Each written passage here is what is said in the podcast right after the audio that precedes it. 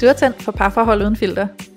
Jeg er Julie. Jeg er seksolog, og jeg har specialiseret mig i tiltrækning, og hvorfor den vi tiltrækker aldrig er den forkerte, og hvordan vi kan bruge parforholdet til at forløse os selv og hinanden. Og jeg er Louise. Jeg er selvværdscoach. Jeg hjælper kvinder med at give slip på usikkerheden, styrke deres selvværd og lære at tro på, de gode nok. Og sammen tager vi filteret af parforholdet. Hej og velkommen tilbage til Parforhold Uden Filter.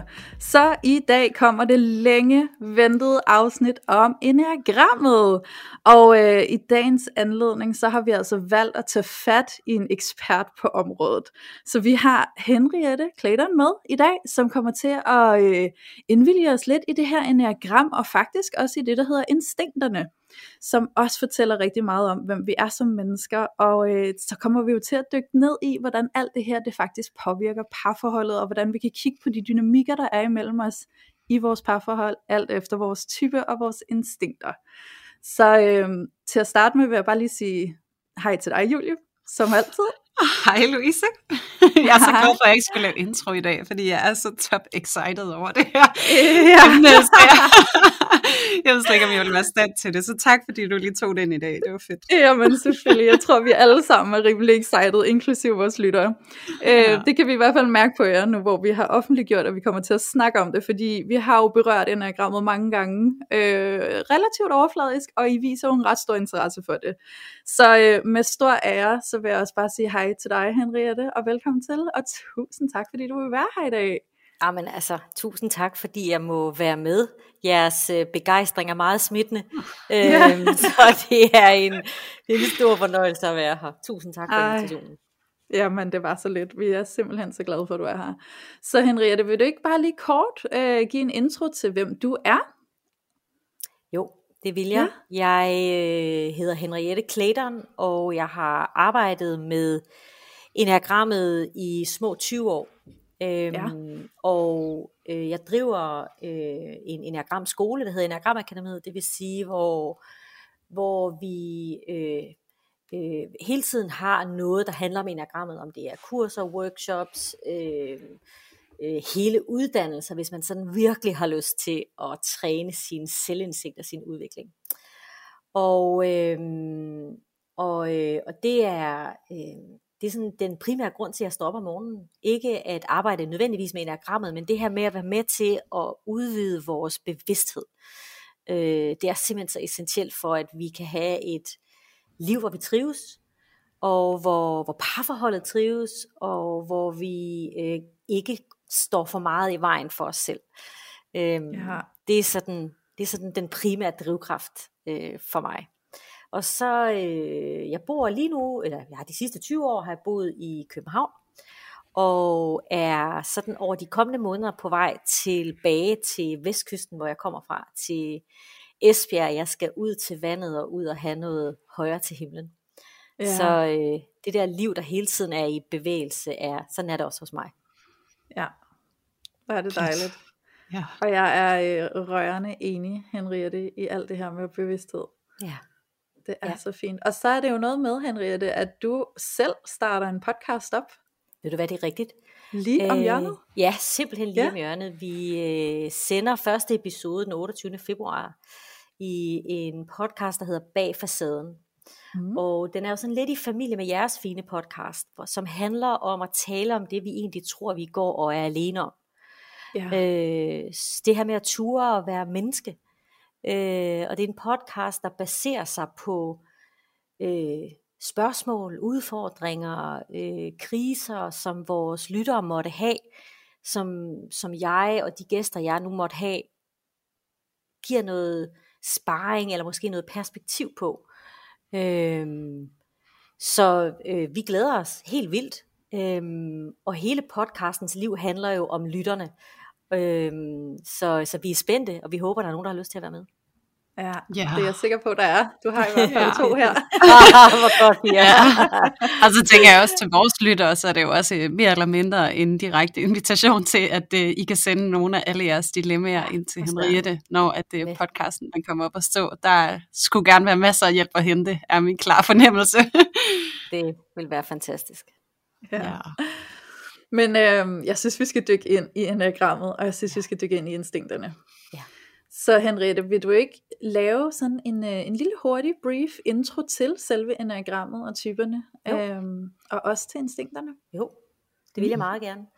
Og jeg skal måske starte med at sige, at øh, jeg har som sagt arbejdet med enagrammet i næsten 20 år, og jeg føler mig faktisk stadigvæk som studerende i enagrammet. Mm. Øh, øh, det var meget generøst, at du kaldte mig ekspert på området tidligere, mm. øh, fordi enagrammet er så, øh, det er så enormt stort og givende.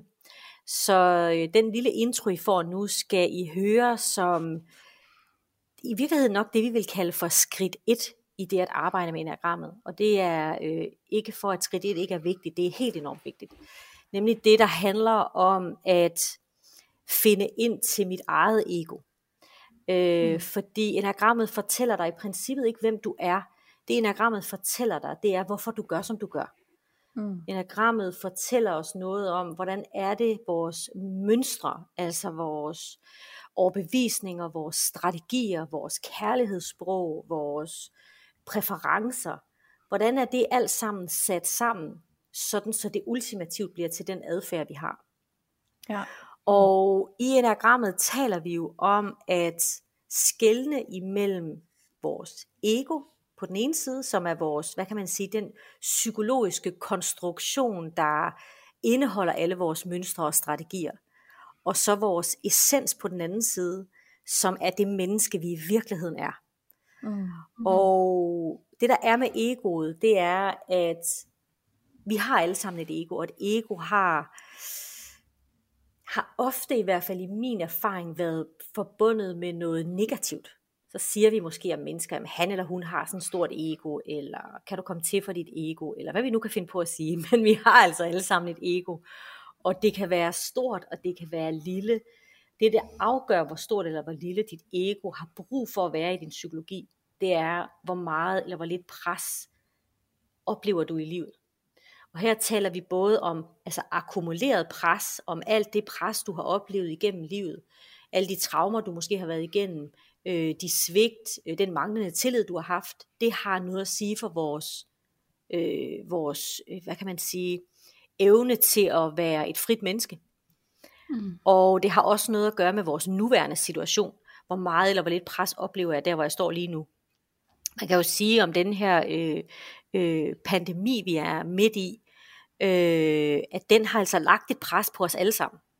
Og det er uanset om vi synes, vi har fået nye indsigter eller ej, så er der et pres lige nu. Der er måder, vi skal leve på, og der er andre måder, vi ikke må leve på. Og det giver pres. Så det, der er nogen, der, der lider økonomisk, der er nogen, der lider afsavn af familie osv.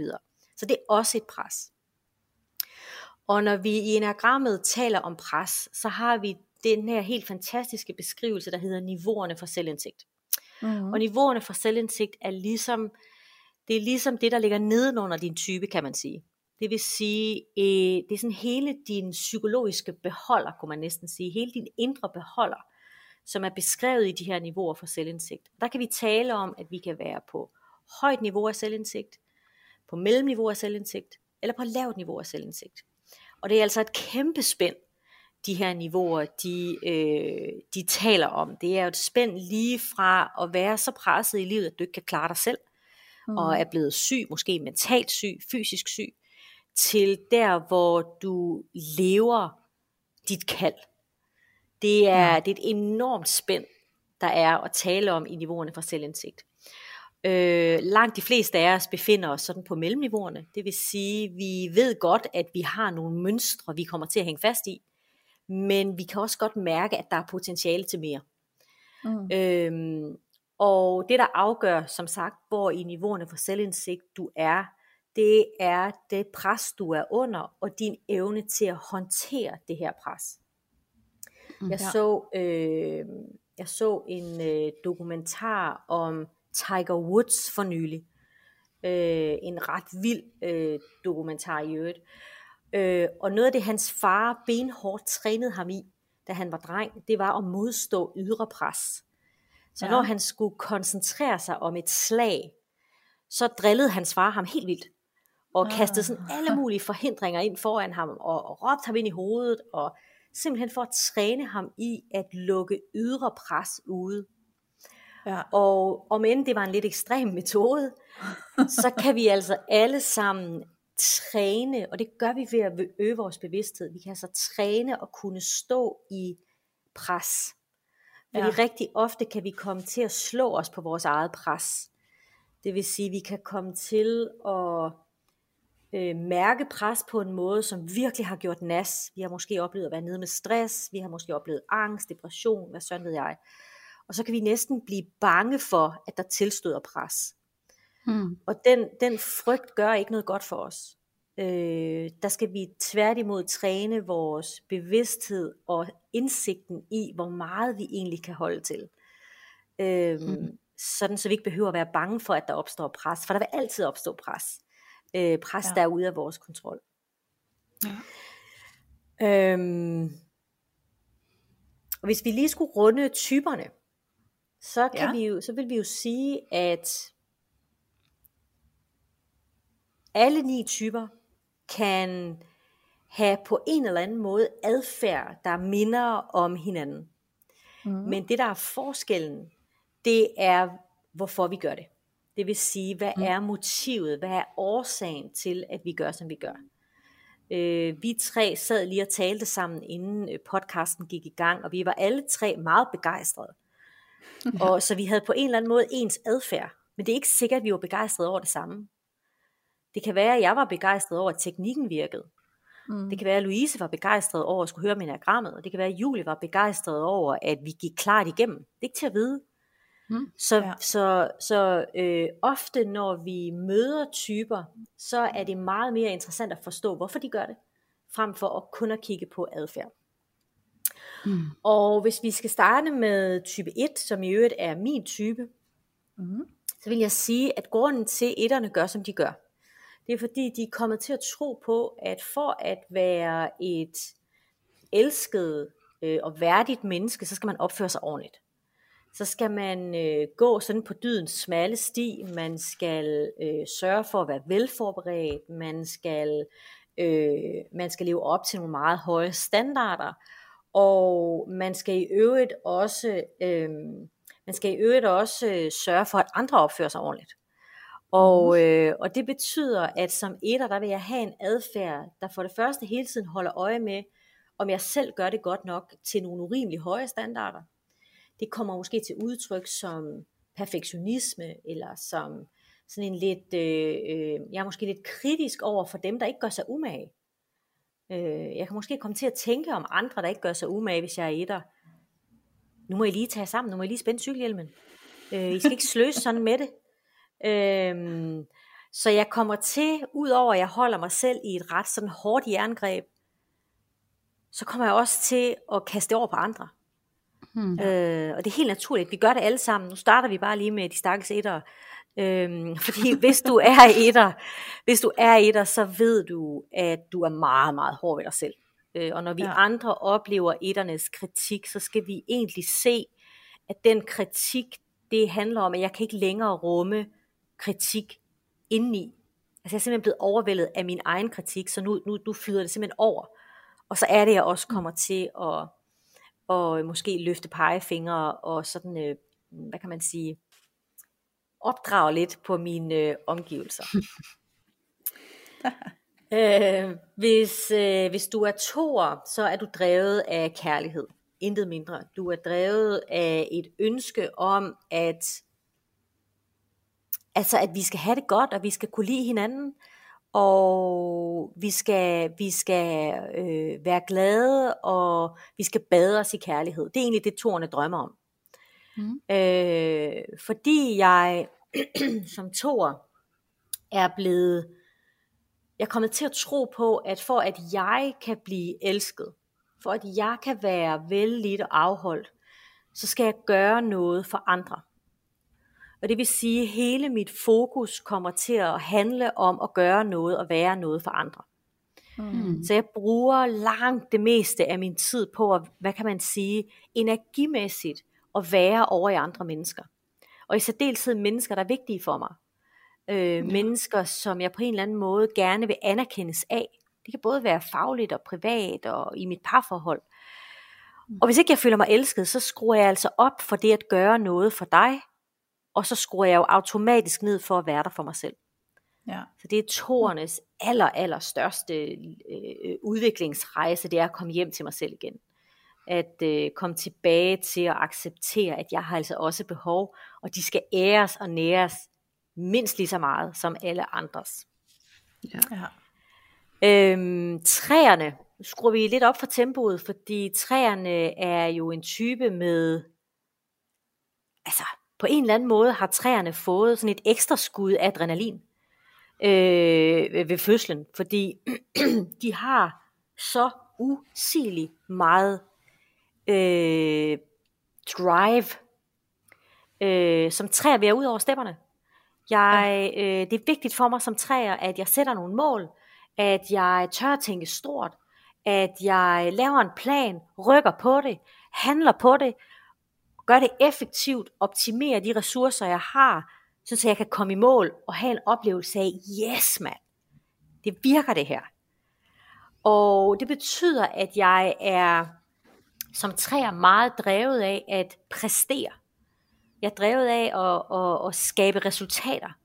Og det er uanset hvad jeg laver. Det er uanset om jeg øh, går efter at blive mange millionær, om jeg går efter at blive kendt, eller om jeg går efter at være den bedste mor på vejen.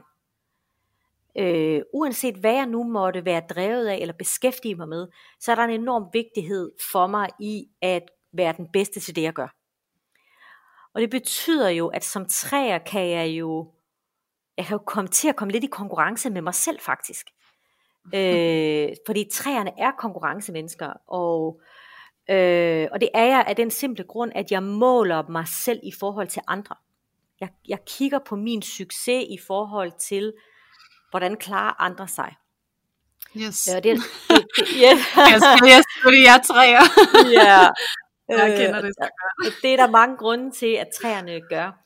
Og mm. min erfaring er, at mandlige træer er mere åbenlyst konkurrerende, hvor træer kvinder er mere i konkurrence med sig selv.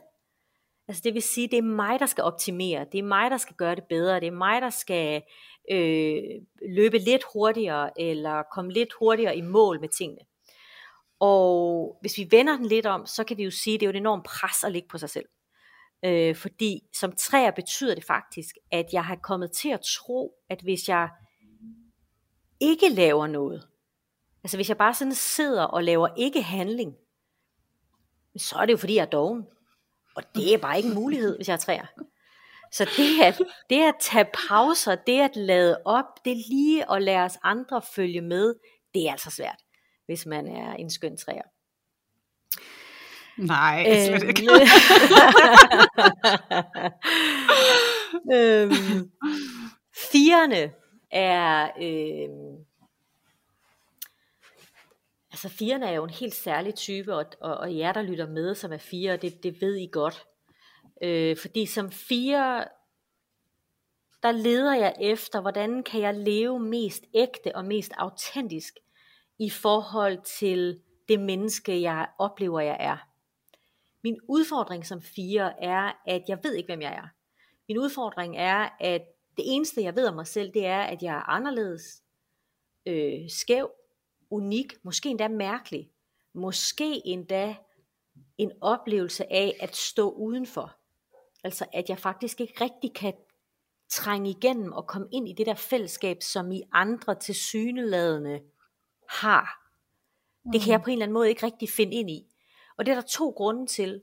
Den ene grund er, at jeg som fire tror, jeg mangler noget. Jeg er simpelthen kommet til at tro på, at der mangler et eller andet inde i mig. At der er sådan et lille sort hul, som jeg enten, enten så er det simpelthen for skamfuldt til, at jeg kan vise det til verden, eller også er det fordi, der mangler noget at fylde i det der hul. Og det holder mig tilbage fra at kaste mig ind i mængden. Den anden ting, der lidt paradoxalt holder mig tilbage, det er, at jeg har faktisk modstand på at være ligesom jer. Så selvom jeg længes efter det, så har jeg modstand på det, fordi det jeg ikke vil være, for Guds skyld, så skal jeg ikke være lige så beigefarvet som alle andre. Det skal jeg ikke. Jeg skal på en eller anden måde skille mig ud. Så jeg er lidt fanget i mit eget sådan øh, paradoks som fire. Og firene er jo øh, meget, meget øh, sensitive, følsomme, øh, helt øh, eminent kreative mennesker, altså de tænker kreativt. Det kan godt være, at de ikke ved det, men de tænker kreativt. De tænker i farver og abstraktioner og toner og udtryk og og jeg har lyst til at sige, at jeg kan godt forstå, hvis dig, der er fire, synes, at den her verden ikke er indrettet til dig. Det kan jeg virkelig godt forstå, fordi den her verden er så lineær, og så resultatorienteret, og så øhm, forventningsopskruet, at som fire, det giver simpelthen ikke mening inde i mit øh, nervesystem. Der er simpelthen nogle helt andre parametre, som jeg ser verden igennem. Og det er ikke fordi, du er forkert fire, det er faktisk, tror jeg, dig, vi skal lære noget af, for sådan at kunne træde ind i en mere øh, balanceret måde at være mennesker på. Mm. Øhm, femmerne. Altså femmerne er jo også en type, lidt ligesom firerne, som egentlig bedre kan lide at observere livet, end at kaste mig ind i det. Men det, er ikke, det handler ikke så meget om følelser eller om identitet. Det, det handler om for femmerne, det er, jeg har brug for at forstå verden. Jeg har brug for at få noget klarhed over, hvad i alverden er det for en planet, jeg har havnet på? Hvad er det, der foregår omkring mig? Hvordan er det, mennesker går rundt blandt hinanden? Hvordan er det, vi løser de her udfordringer? Det er simpelthen brug for at forstå. Og min metode til at forstå er viden. Viden, indsigt, information, og det akkumulerer jeg altså med stor øh, appetit. Det kan betyde, at jeg kan komme til at konstruere lidt en parallel verden for mig selv, hvis jeg er femmer. Det vil sige en indre verden, hvor jeg er mere komfortabel end herude i den ydre verden sammen med andre. Mm. Øh, og så er jeg også mere komfortabel ved at, hvis jeg har udfordringer i livet, måske i parforholdet, så er jeg mere komfortabel ved at håndtere det igennem informationer og spørgsmål end følelser. Mm. Øhm, og det kan gøre, at vi nogle gange kommer til at skyde femmerne i skoene, at de er nøgtern eller følelseskolde, måske endda sådan lidt arrogante eller kyniske. Det er slet ikke det, det handler om. Mm. Femmerne er en, en, faktisk en meget sensitiv type. Men for at jeg føler mig komfortabel ved at være i relationen med dig, så er vi nødt til at starte med nogle spørgsmål. Jeg er simpelthen nødt til at have afklaret nogle ting, inden jeg ligesom kan gå til skridt to, der måske handler om lidt mere tæthed eller intimitet. Hmm. Sekserne jeg har tit sagt, at jeg synes egentlig, at sekserne fortjener deres eget kursus, fordi sekserne, sekserne har den vildeste, øh, den vildeste, de vildeste kognitive mønstre. Øh, fordi uanset hvad jeg oplever, så skal jeg have en forklaring. Ja. Og hvis ikke jeg synes, jeg kan få en ydre forklaring, så må jeg lave en selv. Og så kan jeg næsten sådan komme til at gå rundt og sige min forklaring højt. Der er ikke nogen, der har spurgt om min mening. Jeg har brug for bare lige at sige forklaringen højt, fordi jeg tænker, det må I da også tænke over. Fordi ja. som sexer synes jeg, det er sund fornuft. Jeg kan ikke forstå, at I ikke tænker over det. Øh, jeg har et, et dukfrisk eksempel, som øh, jeg har faktisk ikke spurgt, om jeg må dele det, men det gør jeg. Øh, det er min skønne far, han sidder faktisk lige nedenunder her, hvor jeg sidder. Ja. Og øh, jeg var inde og få vinterdæk på min bil. Og øh, den skulle jeg så ind og hente igen, og han blev ved med at sige, du skal lige, du skal lige sørge for, at din dæk kan blive opbevaret. Jamen det er jeg med på. Og lidt senere, har du ringet og sagt, at de skal opbevares? Øh, øh, jamen det ordner jeg, altså det, jeg, jeg tager dig ind. Og det kom faktisk helt dertil, at da jeg skulle ind og hente min bil, der ville han gerne med. Bare lige for at sikre, at jeg huskede og lige øh, spørge ind til det, og lige sikre mig, at, at, at, at de der dæk lå, og de skulle ind til sommer hvis man var lidt, øh, hvis man var lidt kynisk, som jeg nok kom til at være lidt, så ville man synes, det var lidt irriterende.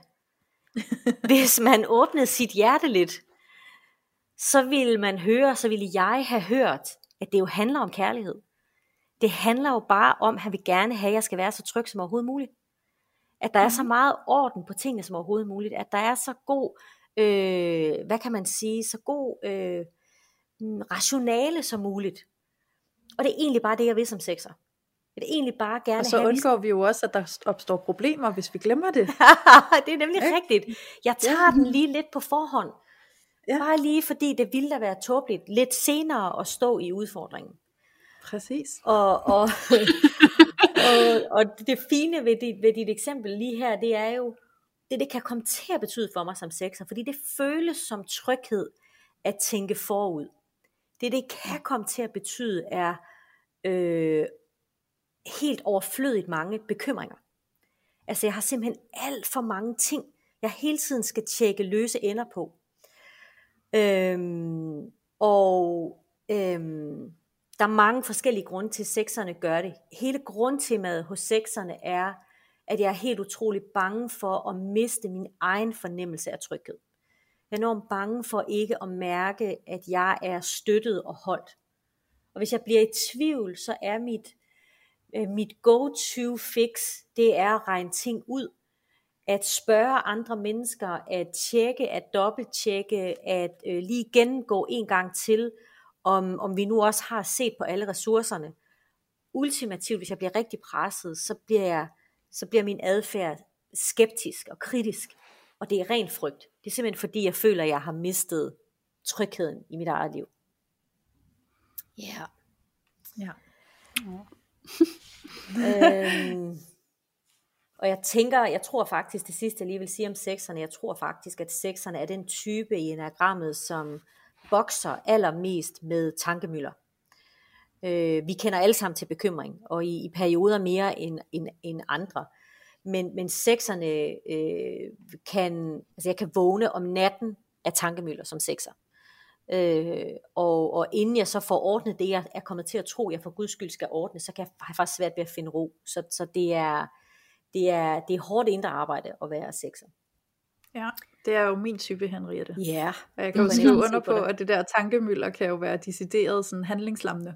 Ja, det er fuldstændig mm. sandt. For jeg kan ikke rykke på noget, Nej. fordi alt bare er et stort virvar indvendigt. Ja, ja. ja. Mm. Det er fuldstændig rigtigt. Og jeg, jeg er vild med, at du bruger ordet handlingslammelse, for det er det, der sker. Øh, ja. Og det er det har alle mulige øh, rigtig, rigtig trælse følge øh, virkninger, når vi føler os handlingslammet, fordi så bliver vi hårdere ved os selv. Ja. Øhm, ja. Syverne. Syverne er øhm, syverne er drevet af, at vi skal have det sjovt. Ikke nødvendigvis sådan haha sjovt og med røde klovnenæser, men prøv at høre, at livet skal være sjovt på en eller anden måde. Og hvis vi skal kaste os ud i at lave noget, en opgave, et projekt, en familie, et parforhold, et husprojekt, prøv at høre, så skal det også være sjovt. Jeg er fuldstændig med på, at, at der skal også lægges noget arbejde i det, og det skal være sjovt. Og, øh, og min metode som syver handler om, at jeg, jeg, jeg møder andre, og jeg møder livet med lethed og optimisme og positivitet. Jeg har lyst til at have ja-hatten på. Jeg har lyst til at se jeg har lyst til at se glasset halvfyldt end halvtomt. Jeg har lyst til at, at give mig i kast med alle de gaver, livet har. Jeg kan næsten blive sådan helt grådig på at blive fyldt op af livet. Og øh, det betyder, for det første betyder det, at, at syverne på en eller anden måde har travlt. Altså de har sådan ligesom et travlt indre, den der grådighed, den der appetit på at opleve livet og blive stimuleret af livet, den, er, den er, kan være ret stor. Og det er jo meget inspirerende, fordi syverne har et utroligt mod til at prøve ting af, de ikke har prøvet før. De har en hjerne, der kan være enormt innovativ, altså sådan virkelig tænke ud af boksen, øh, og samtidig med at have det sjovt. Øh, det der kan ske for mig som syver, hvis mit indre stikker af med mig, det er, at så kommer jeg til at sætte flere ting i gang, end jeg egentlig har ressourcer eller overhovedet lyst til at følge til dørs. Jeg kommer måske til at sige ting højt til min, min, måske min partner. Ting jeg drømmer om, ting jeg har lyst til. Men i morgen er det noget andet. Og hvis man så for eksempel er en pligtopfyldende eller handlekraftig partner, jamen, så kan man tænke, ej hvor irriterende, jeg har faktisk allerede sat noget i gang. I går sagde du, du vil gerne til Grækenland, i dag vil du til Mallorca. og det det handler om er, at jeg som syv simpelthen bare har brug for at tømme mine, mine tanker. Øhm, så jeg kan godt blive adspredt som syver. Jeg kan godt, øh, jeg kan godt komme til at, at, at løbe lidt fra mig selv. Jeg kan komme til at tænke, gud, jeg tror sgu, jeg skal skifte karriere, eller måske kan jeg godt stadigvæk have den karriere, jeg har, men så kunne jeg have sådan en lille bihobby, som måske på et eller andet tidspunkt kunne blive til noget større, eller, så jeg kan have gang i ufattelig mange ting. Og det der jo kan ske, det er, at det bliver svært for mig sådan rigtig at fordybe mig i noget. Øhm, hvis du er syver, så kender du til det at se film, altså indre film. Syverne kan sådan se film af deres oplevelser, se film af det, de tror, de skal møde i livet. Øhm, det siger noget om deres evne til at tage på indre eventyr, men det betyder også, at jeg kan blive enormt skuffet i det virkelige liv. Altså jeg kan blive enormt skuffet over, at det virkelige liv ikke matcher den film, jeg har set. Øhm, og når jeg bliver presset som syv, og udover at blive adspredt, og at tingene går alt for stærkt, og jeg bliver fraværende i mine relationer, jeg glemmer måske at tage øjenkontakt med dem, jeg taler med, så kan der også ske det, at jeg begynder, min gode humor begynder at blive til sarkasme. Altså jeg begynder at blive spydig og skarp, og det er simpelthen en måde at holde andre mennesker på afstand. Jeg gider ikke bøvle mere, og jeg gider slet ikke at bøvle mere, hvis, hvis vi skal tale om noget, der er svært, eller noget, der på en eller anden måde følelsesmæssigt tynger det kan du bare glemme, det gider jeg bare ikke. Så tænker jeg, sig det hurtigt, så vi kan få det overstået, og så skal jeg i øvrigt øh, ud og kitesurfe om en halv time. Fordi jeg, jeg kan ikke holde ud og være i det. Øhm, otterne. Otterne er jo øh, øh, en type, som jeg hører mange, der siger, jamen jeg kender godt en otter i mit liv, og han eller hun er bare så meget otter. Øh, om, og jeg ved ikke, om man kan være så meget otter. Men otterne lægger vi mærke til. Jeg tror, det er det, vi siger, når vi siger, at jeg kender en, der bare er så meget otter. Fordi otterne møder livet med stor energi. Øh, otterne vil gerne leve et liv med ærlighed, med tydelighed, med, øh, med, øh, med kraft og med saft og med stor energi. Og jeg vil også gerne skabe noget stort sammen med nogen. Eller, altså jeg, jeg, og jeg, tager, jeg er ikke selv for fin til at tage fat Otteren er jo på mange måder en, og det siger jeg med største kærlighed, en, en primitiv type. Det er en type, der vil sige, what you see is what you get, og det er sandheden. Og det betyder også, at jeg vil gerne, jeg vil gerne selv øh, skabe noget, bygge noget, knokle noget. Øhm, det er meget vigtigere for mig at have fingrene nede i livets materie, end det er at sidde og tænke over det og udtænke planerne et eller andet sted kan også betyde, at jeg jo ikke er en specielt strategisk type. Jeg er ikke en type, der sådan altid er super bevidst om, mine, om konsekvenserne af mine handlinger. Jeg vil hellere bare gøre det. Og hvis jeg prøver at høre, hvis, hvis så jeg kommer til at træde nogen over tæerne, så må jeg sige undskyld. Altså det, det, er, det er heller ikke for fint til. Mm. Det jeg måske bare misser som otter, når jeg bliver presset, det er, hvor stor min energi kan blive. For den bliver stor, min energi. Den bliver langt større end min fysiske krop. Og det der sker er, at jeg kan komme til at intimidere nogen, jeg kan komme til at træde nogen over tæerne, min ærlighed bliver simpelthen for overvældende. Øh, og, og, og jeg kan komme til at støde mennesker frem, og jeg kan ovenikøbet få, der er ovenikøbet mennesker omkring mig, der kan blive bange for mig. Øh, og det bliver jeg enormt ked af som otter, hvis der er nogen, der bliver bange for mig, eller nogen, der føler sig intimideret. Mm, øh, men det jeg skal lære som otter, fordi det otterne kan finde på at sige, det er, at det var slet ikke intentionen. Nej, det ved jeg godt, men, men, men som vi også ved, så er vejen til helvede brolagt med gode intentioner. De betyder ikke noget, medmindre vi lærer noget af dem. Og, og det, det er den vej, jeg ligesom skal være villig til at træde ind på som, som otter, at undersøge lidt mere sådan over i den boldgade, vi kalder for empati, altså hvor jeg lidt mere kan fornemme, øh, hvad andre mennesker har brug for at høre, frem for måske altid den brutale sandhed. Ja. Mm. Øhm, og den sidste type, som jo er type 9, som meget, øh, meget symbolsk sidder på toppen af enagrammet. Nierne, nierne har et ønske om, at alle er lige. Jeg har et ønske om, at der er plads til alle. At vi kan leve i fred og ro og fordragelighed at det er okay, at vi ikke er enige, men at vi kan lade hinanden få plads i uenigheden, at vi ikke skal kæmpe om, hvem der har mest ret. Sådan vil jeg helst have det som nier. Sådan helt stille og roligt, konsensus, harmoni, glæde, øh, det vil jeg bare gerne have som nier. Og øh, det er jo meget, meget nobelt og fint og rigtigt set af nierne, at det her med at leve i fred er, er, er sådan en ultimativ dyd for os mennesker. Min metode til at gå til det som nier, kan desværre bare betyde, at jeg kommer til at stå i vejen for mig selv, for jeg kommer til at starte med at skrue ned for mig. Jeg startede med at holde mine holdninger tilbage.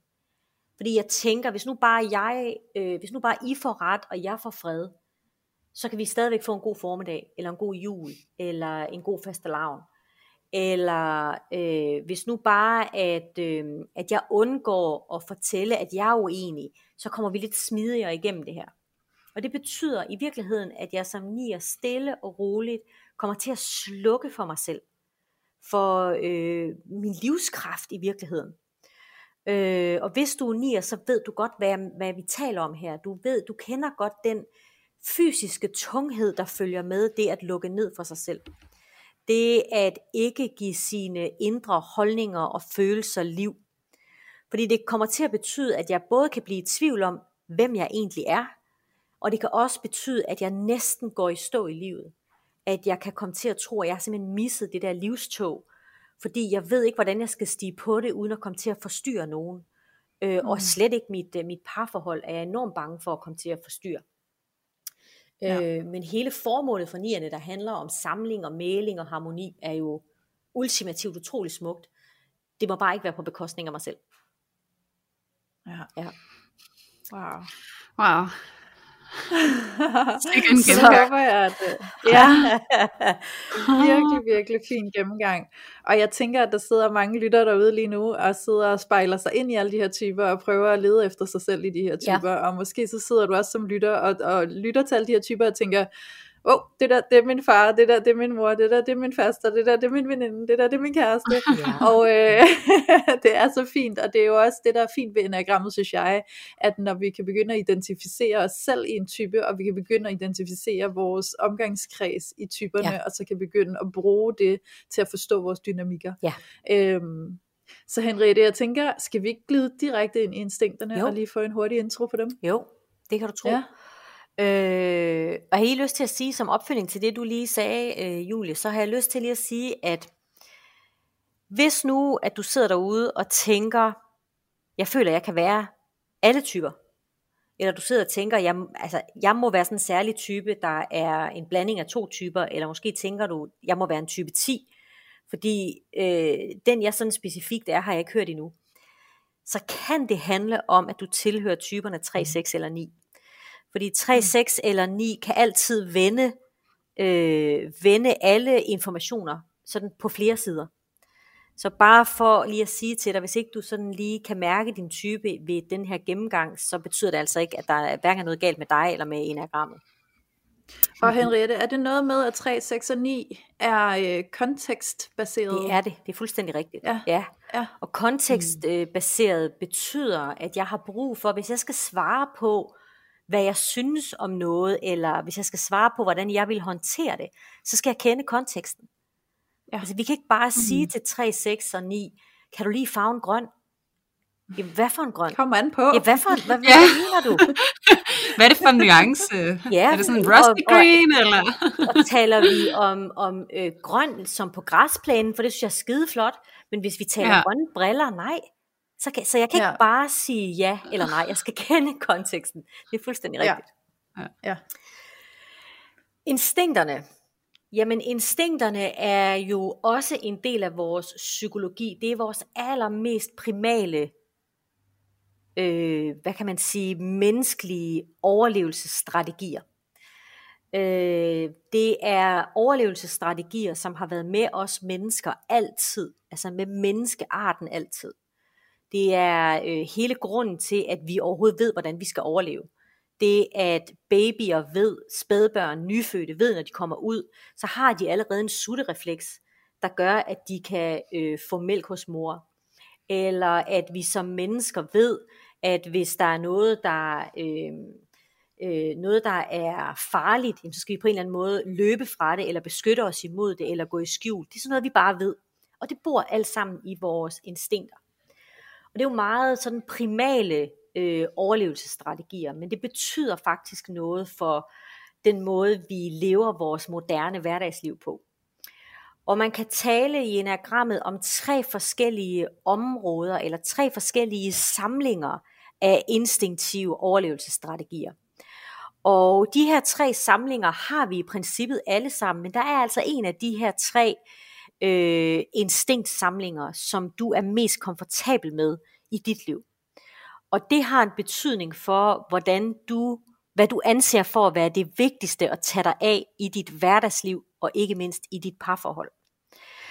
Og de her tre områder øh, kan vi sætte lidt ord på. Vi kunne, den første kalder vi slet og ret for overlevelsesinstinktet eller overleverinstinktet.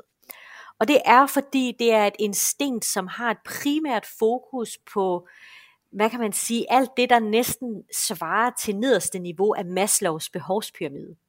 Det vil sige søvn, mad, kost, vitaminer, motion, sundhed, hygiejne, ressourcer. Og ressourcer er alt lige fra mine indre ressourcer til mad, til økonomi, til øh, det at vide, at jeg ikke kommer til at løbe tør for toiletpapir for eksempel. Øh, vi ved, at toiletpapir betyder noget for os mennesker. Det fandt vi i hvert fald ud af, da pandemien startede. Det var det første, der blev udsolgt. øhm, og det, kunne, det kan man jo have mange øh, sådan, øh, holdninger til, hvorfor det er sådan. Men hvis jeg overlever, så er det bare vigtigt for mig at vide, at jeg ikke løber tør. Og det er både ja. vigtigt for mig at vide, at jeg ikke løber tør for mad, vand, søvn, hvile, øh, sundhed, men også at jeg ikke løber tør for øh, øh, løber tør for ressourcerne til at vedligeholde.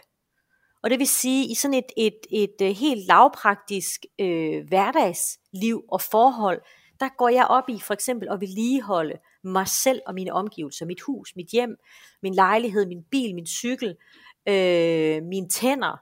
Øh, det er vigtigt for mig, at, at de her ting ligesom er i orden og på plads. Øhm, og øh, det det i princippet handler om, så den hele grundfundamentet i det her instinkt, er vores menneskelige evne til at skabe et trygt og stabilt fundament. Hvis du er primær, som vi vil sige, på det, der hedder overleverinstinktet, så har det dit fokus, at der er stabilitet i dit liv. Du har et godt og trygt fundament at stå på, at du har noget at falde tilbage på, kunne man næsten sige. Øh, det er sådan et, mm. et måske lidt, lidt øh, gammeldags udtryk at have noget at falde tilbage på, men det er bare vigtigt for mig som overlever, at jeg ikke løber tør for noget. Mm. Øhm, og så kan det jo også være sådan, at vi kan være blinde på et af de her tre områder. Det betyder, at det kan faktisk også være sådan, at det her, øh, øh, det her instinkt, det bor godt nok i dig, men det føles som om, du ikke kan finde ud af at levere det. At du kan ikke finde ud af at bygge et stabilt fundament. Du kan på en eller anden måde ikke finde ud af at lave gode, øh, støttende rutiner, øh, det at lave kontinuitet, for eksempel kontinuitet i det, der handler om, hvornår går du i seng, og hvornår står du op, mm. det bliver enormt flydende, hvis man er blind på overleverinstinktet.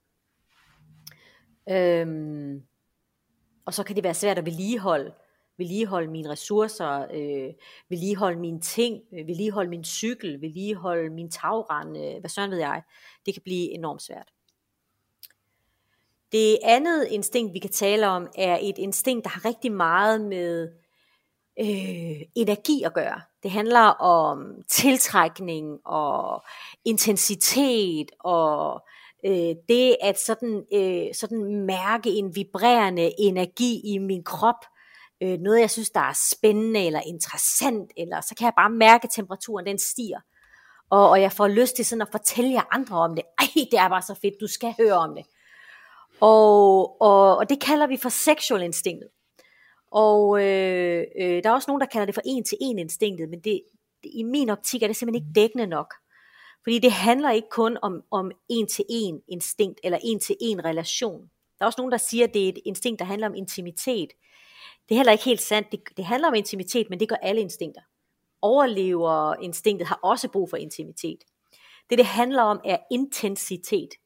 Det handler om, at jeg har lyst til at slå mine halefjer ud og vise jer, at herover står jeg, og jeg kan alt muligt, og jeg, jeg kan sende sådan en stjernekaster energi ud, som andre kan mærke. Der er masser af karisma og øh, charme og udstråling i det her instinkt. Og det jeg leder efter, hvis det her er mit primære instinkt, det er andre, der gider at være i den her energi med mig. Eller et eller andet, der kan tænde den energi i mig. Jeg har brug for, at den bliver tændt. Og det kan være alt muligt. Det kan være en god kop kaffe. Æh, hvor smager det dejligt. eller det kan være en udsigt, eller en bog, eller et stykke musik, jeg fuldstændig falder hen i. Det kan også være øjenkontakt, fysisk kontakt. Øhm, det at øh, få lov til virkelig at kaste mig 100% ud i noget, sådan at kaste mig ind i den der vibrerende energi. Det det jo kan betyde er, at når så den der vibrerende energi, lidt ligesom forelskelsen, på et tidspunkt så aftager den altså. Og det er uanset hvor vilde vi er ved vores partner, så aftager den. Og så kan det føles, hvis man er primær på seksuelt, så kan det føles som om, ja, er det det? Er det det? Var det det? Øh, og så har jeg altså lyst til at finde stimuli et andet sted. Ikke at jeg har lyst til at gå ud og være sammen med en anden partner, det er ikke det, jeg siger. Men så skal jeg i hvert fald finde den energi i noget andet. Øh, så skal jeg finde den energi i noget andet, jeg sådan med begejstring kan, kan kaste mig over. Øhm, og i grundessensen i, i det her instinkt handler om det at ville leve et passioneret liv. Altså det at ville mærke efter, hvad er det egentlig, jeg brænder for. Ture og tage de risici, det nu kræver at leve et liv, som jeg brænder for, frem for bare at længes efter det. Det er egentlig essensen i øh, sexual instinktet. Hvis det her instinkt bor meget lavt i dig, eller, eller hvis ikke det fylder specielt meget i dig, hvis det er dit blind spot, som vi kalder det, så kan det godt være, at du har en oplevelse af, at det er svært at blive begejstret. At det er ligesom om, der er nogle yderpunkter i dit følelsesregister, som er blevet slukket lidt. Det kan også være, at du synes, at andre mennesker bliver sådan helt overdrevet begejstret. Altså du har sådan næsten lyst til at sige, prøv lige at skrue ned. Øhm, det kan også betyde, at du måske ikke helt tør handle på dine drømme. At du egentlig altid godt kan finde en praktisk årsag til ikke at gøre det. At vi lige, jeg venter lige til, til børnene er, øh, øh, bliver konfirmeret, eller til børnene flytter hjemmefra, eller til vi lige har afdragsfrihed nok i huset, eller øh, alt sådan noget. Øh, og det er simpelthen fordi, Sexual instinktet er et instinkt, der er risikovilligt. Og hvis ikke den er til stede i mig, så tager jeg altså ikke de der chancer. I hvert fald ikke bare fordi jeg har lyst. Det synes jeg næsten vil være tåbeligt. Og jeg kan også måske blive i tvivl, om jeg overhovedet er sådan et farverigt menneske, om jeg overhovedet har noget interessant at byde på. Og øh, I fniser. Jeg tror, Julie sidder og bliver lidt ramt lige nu. Nej, det kender jeg slet ikke noget til det der. Hvad bliver du ramt af, Julie? Hvad er det, du kender eller ikke kender? Jamen, jeg tror, det er det der, altså især den der med, at ligesom at gå efter det, man drømmer om. Altså nu også det her med, at Louise og jeg, vi laver den her podcast, og jeg synes jo, det er fantastisk, og jeg synes jo virkelig, at jeg kommer i kontakt med nogle af de der yderpunkter, som jeg måske normalt går og savner lidt, og så tænker jeg alligevel ved mig selv, ej, nu bliver jeg lige færdig med den her kandidatuddannelse, nu skal jeg ikke lige skrue forventningerne for højt, og det er meget mere praktisk på den anden side af sådan, altså, ja. jeg bliver meget praktisk hele tiden i forhold yes. til, at det må lige vente det her, ikke? Jo. Altså det er rigtig fint og hyggeligt og sjovt alt muligt, men der, der skal lige noget andet til først, ikke? ja. og det var bare det, jeg hørte, så ja. jeg var sådan, oh my god. ja, det, det er et rigtig ja. godt eksempel. Ja. Øhm, det sidste instinkt, eller den sidste samling af instinkter, vi kan tale om, kalder vi for det sociale instinkt. Og det sociale instinkt, tror jeg, er det instinkt, der oftest bliver misforstået eller mistolket. Der er i hvert fald øh, i min optik alt for mange af os, der tror, at vi ikke har adgang til det her sociale instinkt, hvis vi føler, at vi er lidt introverte. Men, men det, har, det har slet ikke noget med det her instinkt at gøre. Fordi vi er sociale væsener. Uanset hvor introvert du måtte være, så er vi sociale væsener. Vi har brug for at være en del af flokken. Vi har brug for at spejle os i hinanden. Vi har brug for, at der er nogen, vi kan, vi kan blive set af. Fordi hvis ikke vi kan blive set af andre mennesker, så ved vi i princippet ikke, hvem vi selv er. Hmm. Så det har vi alle sammen brug for. Det, der ligger i det sociale instinkt, er et ønske om at bidrage. Altså bidrage til flokken. Og det er et ønske om at sætte mig selv i spil for fællesskabets bedste. Det er et ønske om at være i kontakt med og vide, hvem er egentlig en del af min flok. Hvem er det egentlig, jeg sådan øh, øh, deler hjerteslag med?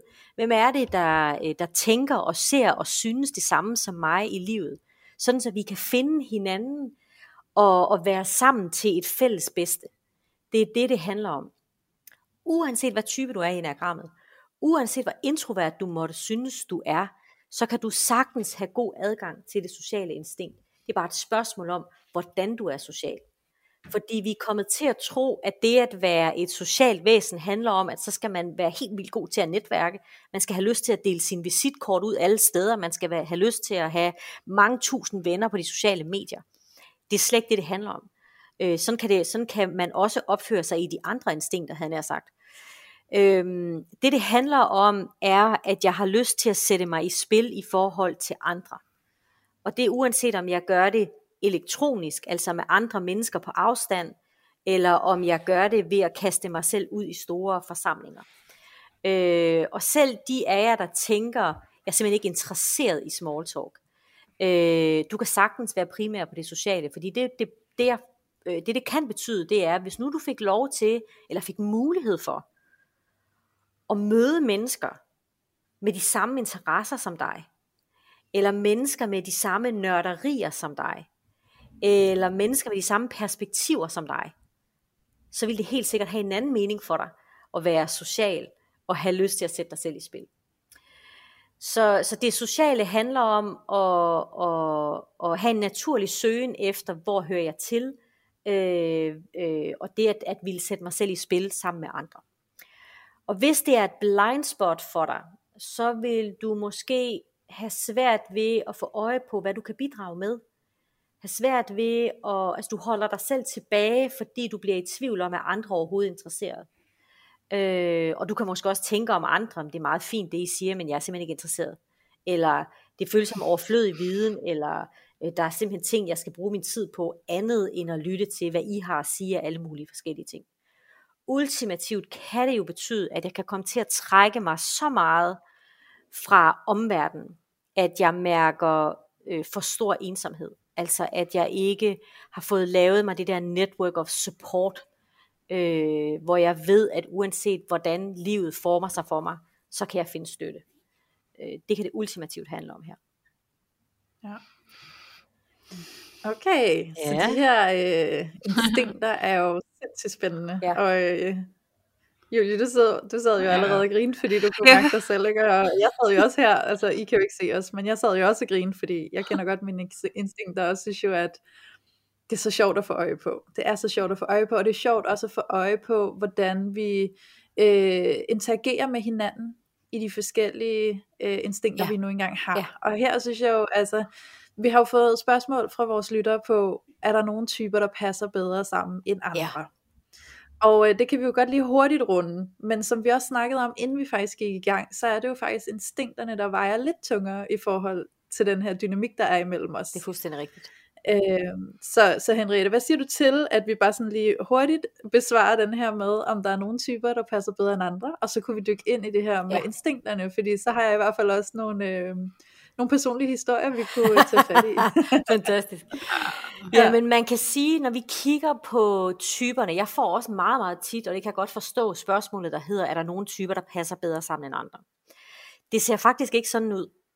Øh, det vi kan fortælle noget om i enagrammet, det er, hvordan, i, hvordan alle typekombinationer kan noget fantastisk sammen. Og vi kan også fortælle jer noget om, hvad kommer I til at slås om? Hvad kommer I til at skændes om? Mm. Hvad kommer jeres dynamik til at, at, at, at udvikle sig til i det, den type kombination, I nu måtte være? Mm. Det vi kan kigge på, også som har en betydning for, for vores relation i enagrammet, eller for vores, vores nærmeste øh, parforhold i enagrammet, det er, at vi ved, at niveauerne for selvindsigt også har en betydning. Fordi vi er øh, på et givet niveau af selvindsigt, og det er vi sådan over længere tid i livet. Og hvis der er for stor forskel på niveauerne af selvindsigt i vores parforhold, så vil vi have en oplevelse af, at vi ikke rigtig kan finde et fælles ståsted. Fordi det, det handler om, det er, at det ene, hvis det ene menneske er meget bevidst, og det andet menneske ikke er det, så vil begge have en oplevelse af ikke at forstå hinanden. Hmm. Og hvis jeg mangler noget bevidsthed, så kan jeg synes, at min marker eller min partner er øh, irriterende, bedrevidende, øh, øh, lidt for hippieagtig. Og omvendt, hvis jeg har fået noget indsigt, så kan jeg blive utrolig ked af, at jeg ikke måske kan få min partner til at, at sige ja til at lave den samme bevidsthed. Mm. Så, så det har altså en betydning. Så, så for alle de af jer, der er i gang med din selvudviklingsrejse, sørg nu for at få inviteret din partner med. Det betyder ikke, at han eller hun skal gøre eller mene det samme som dig, eller gå i samme retning som dig. Men, men, men vi skal være vågne over for, at vi ikke udvikler os væk fra hinanden. Øhm, mm. ja. Mega spændende. Ja, fordi det er lige præcis noget af det, som vi også har snakket om af flere omgange. Øh, og Louise og jeg, det her med, at vi har rigtig mange lyttere, som kan være utrolig frustreret over ikke at føle sig mødt på samme måde, som de forsøger at møde deres partner. Og altså, der er vi jo også sådan lidt allerede kvæg, at du gider at lytte til en podcast om parforhold og selvudvikling. Ja. Så har du taget en beslutning om ja. at, at skabe noget for dig selv i dit liv, og, og valgt en måde, du har gerne vil være på. Ja. Og så der med at stå i frustration over, at, at partner måske ikke har valgt det, og der var også den der klassiske med at overtale manden til at gå i parterapi, mm. øhm, hvor man kan føle, at man måske står lidt tilbage med det. Så tænker du, det også er nogle af de der markører, der kan være på, at man måske kan finde sig i de her forskellige steder i bevidsthedsniveau, eller ja. hvordan vil du anskue det? Altså jeg tror tit, vi kommer til at lægge alt for store krav og forventninger ind i vores parforhold. Øh, det er jo ikke sikkert, at for at du kan fortsat have et dejligt givende parforhold med din partner, at han eller hun nødvendigvis også skal have en interesse i personlig udvikling. Det er jo mm. måske et for stort krav at lægge ind. Øh, måske skal vi kigge på, hvad er det, vi kan sammen, og det er så det, vi dyrker og ærer hinanden for. Frem for, ja. at med mindre du følger med mig, så tror jeg, jeg er nødt til at finde en ny partner. For det jeg bare kan love dig for, det er, så får du bare nogle nye problemer. Altså med mindre, din, med mindre din partner virkelig er, ikke behandler dig godt, med mindre din partner virkelig er et fjols, så er der mm. altid noget at kæmpe for. Øhm, ja. og, og vi kan også komme til at tro, at med mindre vi hele tiden har tænder på hinanden, eller hele tiden øh, er enige, eller hele tiden har lyst til det samme, at så virker parforholdet ikke. Og det er simpelthen ikke sandt. Vi er jo individer, og vi skal give hinanden noget plads. Og det er okay, hvis du skal bruge din enneagram interesse sammen med andre, som ikke er din partner. Det er faktisk okay. Øh, mm. Du har så bare nogle ekstra redskaber og ressourcer til måske at imødekomme de udfordringer, I har. Ja, helt ja. sikkert. Det kan jeg også virkelig, virkelig godt genkende. Og jeg tror også sådan, nu hvor vi snakker om det her med at bruge enagrammet aktivt i sit parforhold, der er det jo også altså, herhjemme ret tydeligt, at det måske er mig, der har den primære interesse, og min, øh, min kære øh, partner, han har sådan lidt øh, mere en eksplicit øh, interesse, måske mest fordi jeg har det. Ja. Og der kan man sige, at noget af det, som jeg bruger enagrammet til, det er, at jeg ved om ham, at han er en, en 8'er, og, og så tænker jeg meget ind i, hvordan kan jeg være med til at støtte ham bedst muligt, eller hvordan kan jeg få øje på, når han er max presset, og dermed også altså, have noget kendskab til, hvad er, det, han, hvad er det, han tror på lige nu om sig selv, eller hvad er det, mm. han står i, som jeg kan støtte ham i. Ikke? Mm. Altså, og mere, altså, jeg, jeg har set det mere som sådan en proces, hvor jeg skulle gå hen imod, hvad kan jeg bruge det til for at kunne støtte ham der, hvor han er, uden at tabe ind i det, eller overtage hans følelser, men ligesom få kendskab til, hvad det, der rører sig. Fordi at nu også han er 8, ikke? Så, så mm. den der energi, du snakkede om, den der 8 energi, ja. den er jo bare ret kraftig, og jeg ja. selv som træer, som godt kan lide, og, og det er sådan en anden snak, men jeg kan godt lide at hoppe over i ni jo, under pres, yes. så bliver jeg meget sådan, åh, nu skal jeg rette ind, og konfliktmail, ja. og alt skal holdes nede, og der skal bare være fred, og så det der med at have det kendskab til enagrammet, og hvor jeg går hen, når jeg møder udfordringer og pres, og så står for sådan en kraftfuld otter, ikke? Så, øh, ja. så har det været rigtig fint i forhold til, hvad kan jeg gøre? Og ja. hvordan kan jeg forstå mig selv i det, ja. den dynamik, som vi har med hinanden, ikke? Helt sikkert.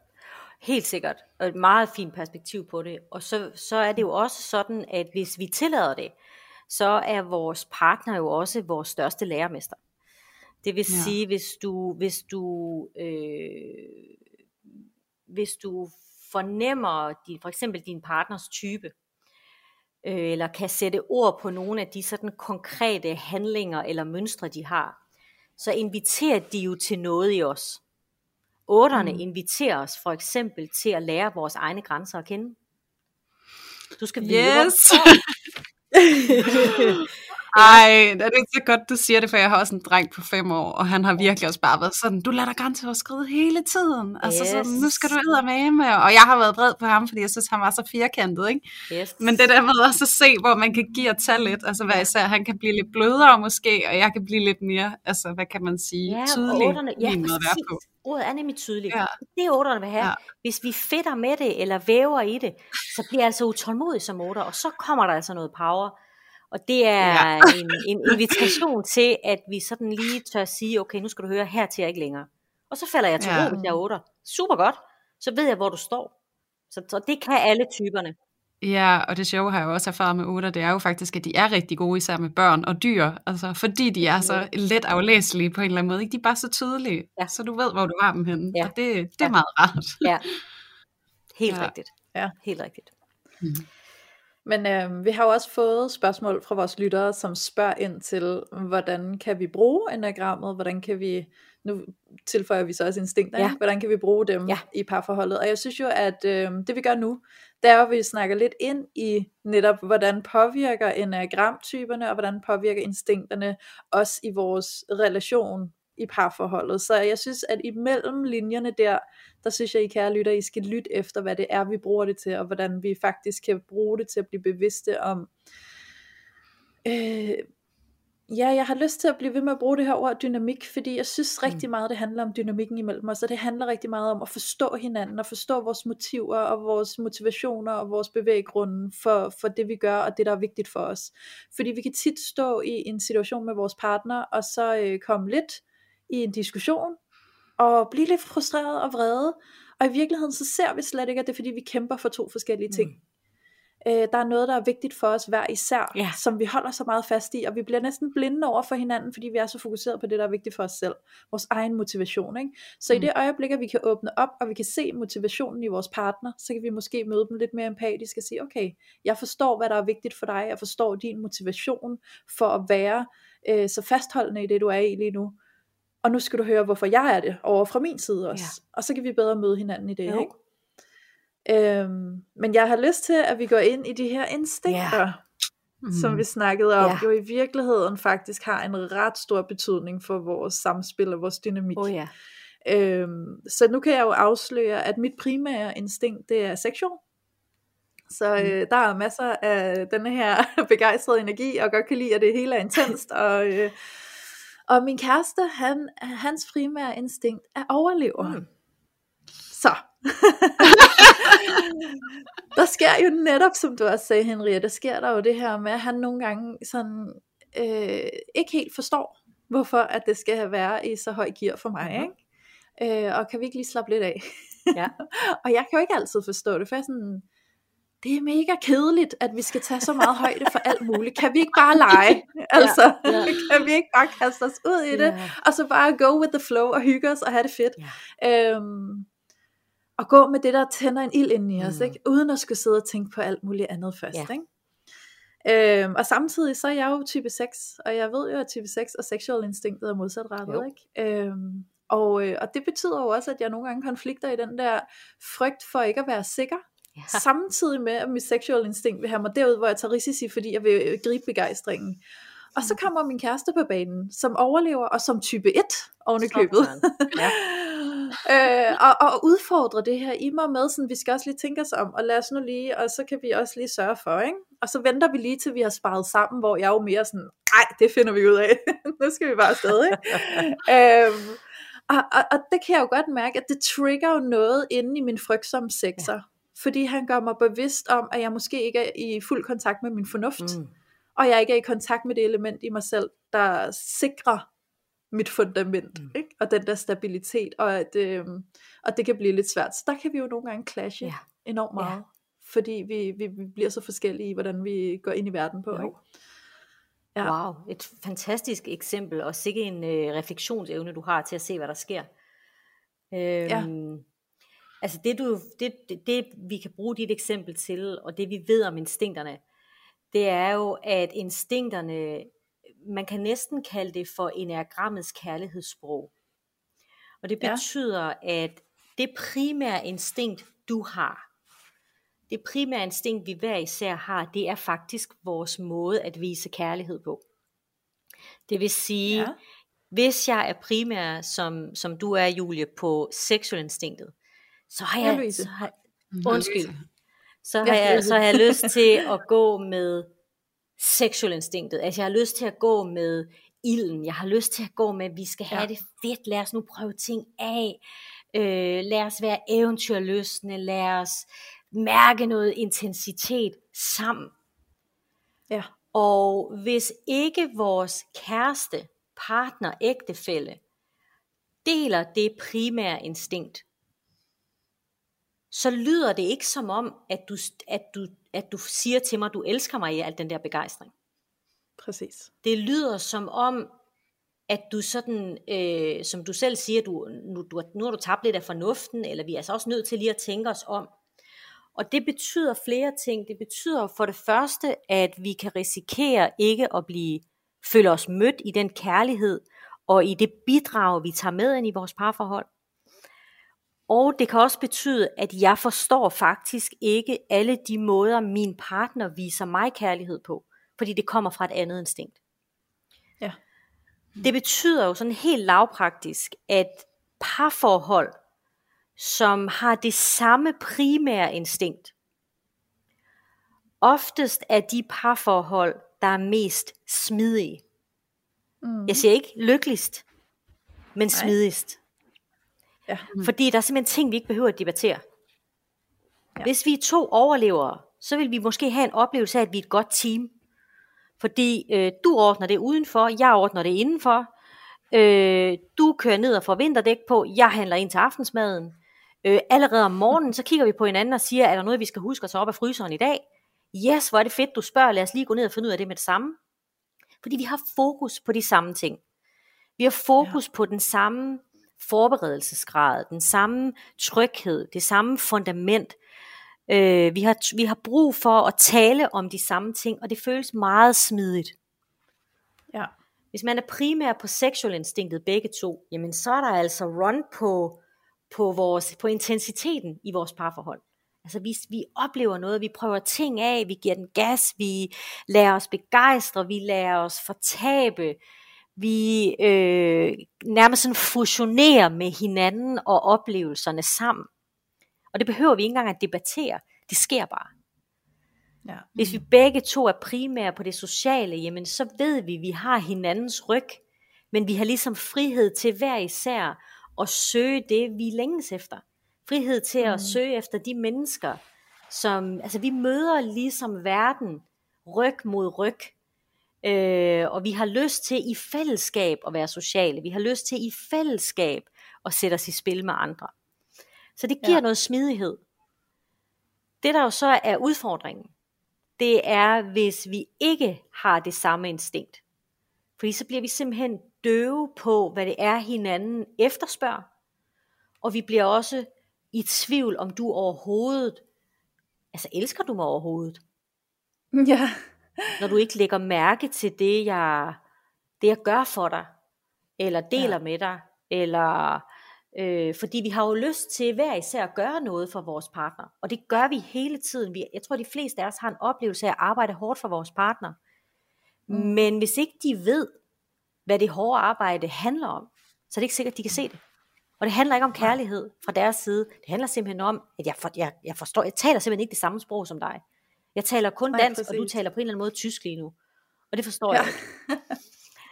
Nej, jeg har jo sådan en oplevelse med min kæreste, fordi det der så også lige er lidt ekstra krydderi til sagen her, det er jo, at han er blind spot på sexual, mm. som er mit primære, og jeg er blind spot på overleveren, som er hans primære. Ikke? Så der, der er rigtig god spænding her. Det kan jeg øhm, Og jeg kan jo nogle gange, øh, altså det, det bliver næsten sådan et billede af, at jeg kan være den her lille pige, der står og hopper i begejstring. Ja. Altså min forelskelse er sådan en ah, excitement, mm. og hvor at min kæreste han udtrykker, fordi det ser jeg jo ikke i ham, øh, og han udtrykker sådan, der, altså så, så, så meget sker der slet ikke ind i mig. Det er som om, det er meget mere sådan roligt. Ja. Det er som om, der er slet ikke det der sådan fyrværkeri ind i mig, som, som jeg jo har. Mm. Ikke? Altså, og det, det kan jeg jo have svært ved at forstå i mm. ham.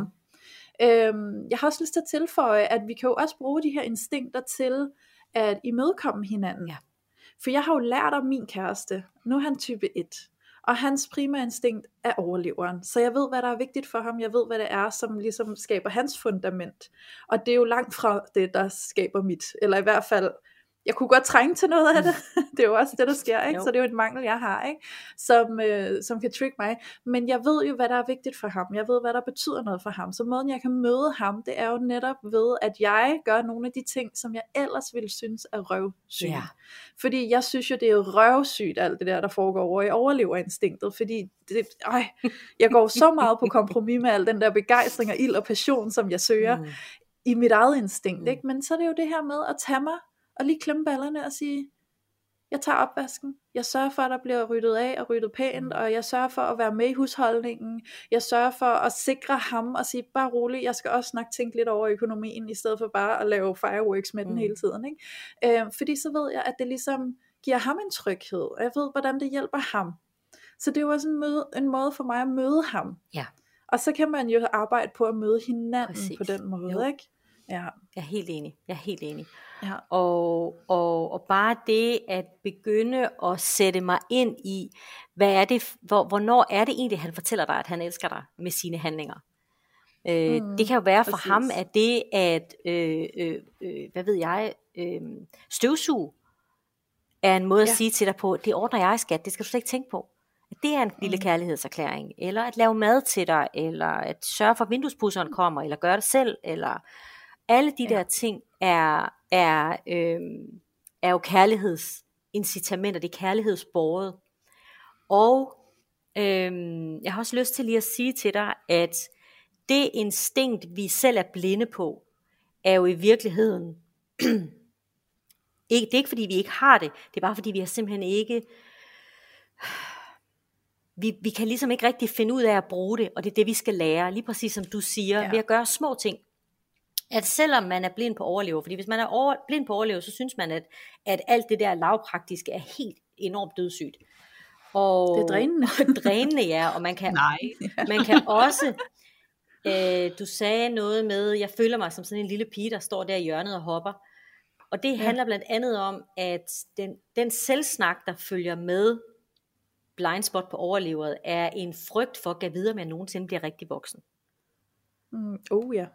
Øh, den kan jeg godt identificere ja. mig, den tanke. Øhm, ja. Og, og ja, det kan godt være, at jeg er oppe i alderen, men, men, øh, men er jeg rigtig voksen? Altså jeg kan godt se på papiret, at jeg er myndig, men det føles ikke som om jeg er voksen. Øhm, mm. Og sådan er der nogle sådan indre konflikter øhm, i de her øh, instinkter. Og så, så hvis, hvis der er udfordringer i, i parforholdet, bare sådan på, på, på, på dagligdagsniveau, og jeg tror, det er der, Øh, det er der, det egentlig betyder allermest, det er, hvordan vores dagligdag og hverdag fungerer med hinanden. Øhm, mm. Så er der altså indsigter at hente i, øh, i instinkterne. Ja. Må jeg så prøve at høre, Henriette, nu du beskriver den der selvsætning, eller det man fortæller sig selv, når ja. man er blind på overleveren. Hvordan mm. lyder det så, hvis man nu er blind på social eller sexual? Hvordan, hvordan lyder de sætninger ja, så? Hvis jeg er blind på sexual, så lyder sætningerne måske noget i retning af, øh, jeg er ikke sådan et, øh, jeg er ikke sådan et festfyrværkeri. Øh, jeg ved godt, jeg er sød, og jeg kan også godt måske se, at jeg er pæn, og, men, men jeg er ikke sådan et festfyrværkeri. Altså, jeg er ikke sådan, jeg er ikke sådan et farverigt menneske. Eller måske noget med det her med at, at, at, at synes, at der ikke er nogen grund til at være sådan dumt dristig. Der er ikke nogen grund til sådan at være for risikovillig med det der med at gøre det, jeg har lyst til. Der kan jeg godt tænke, at der er så andre ting, der er vigtigere. Og, og, og, øhm, og det kan betyde, at, jeg, at den der passion, jeg kan mærke indeni, øh, at enten, enten så kan det være svært for mig overhovedet at mærke retning i livet, eller også kan det være svært at mærke, hvad begejstrer mig. Og det kan få mig til at tænke om mig selv, at jeg måske bare er sådan et menneske, der bare sådan ikke har nogen drømme, eller bare er sådan lidt kedelig, eller... Mm-hmm. Øh, og det er vigtigt for mig at sige, at de her selvsnaksætninger, de er jo ikke sande. Altså det er jo simpelthen Nej. ikke sandt. Øh, det er jo ikke sandt hverken, at blindspot overlever ikke er voksen, eller kan tage ansvar. Det er jo heller ikke sandt, at fordi man er blind på sexualinstinktet, at man ikke er interessant, eller har ret til drømme. Det er jo simpelthen ikke sandt. Øhm, mm. Og blindspot på det sociale kan handle om frygten for, at jeg ikke har noget interessant at bidrage med.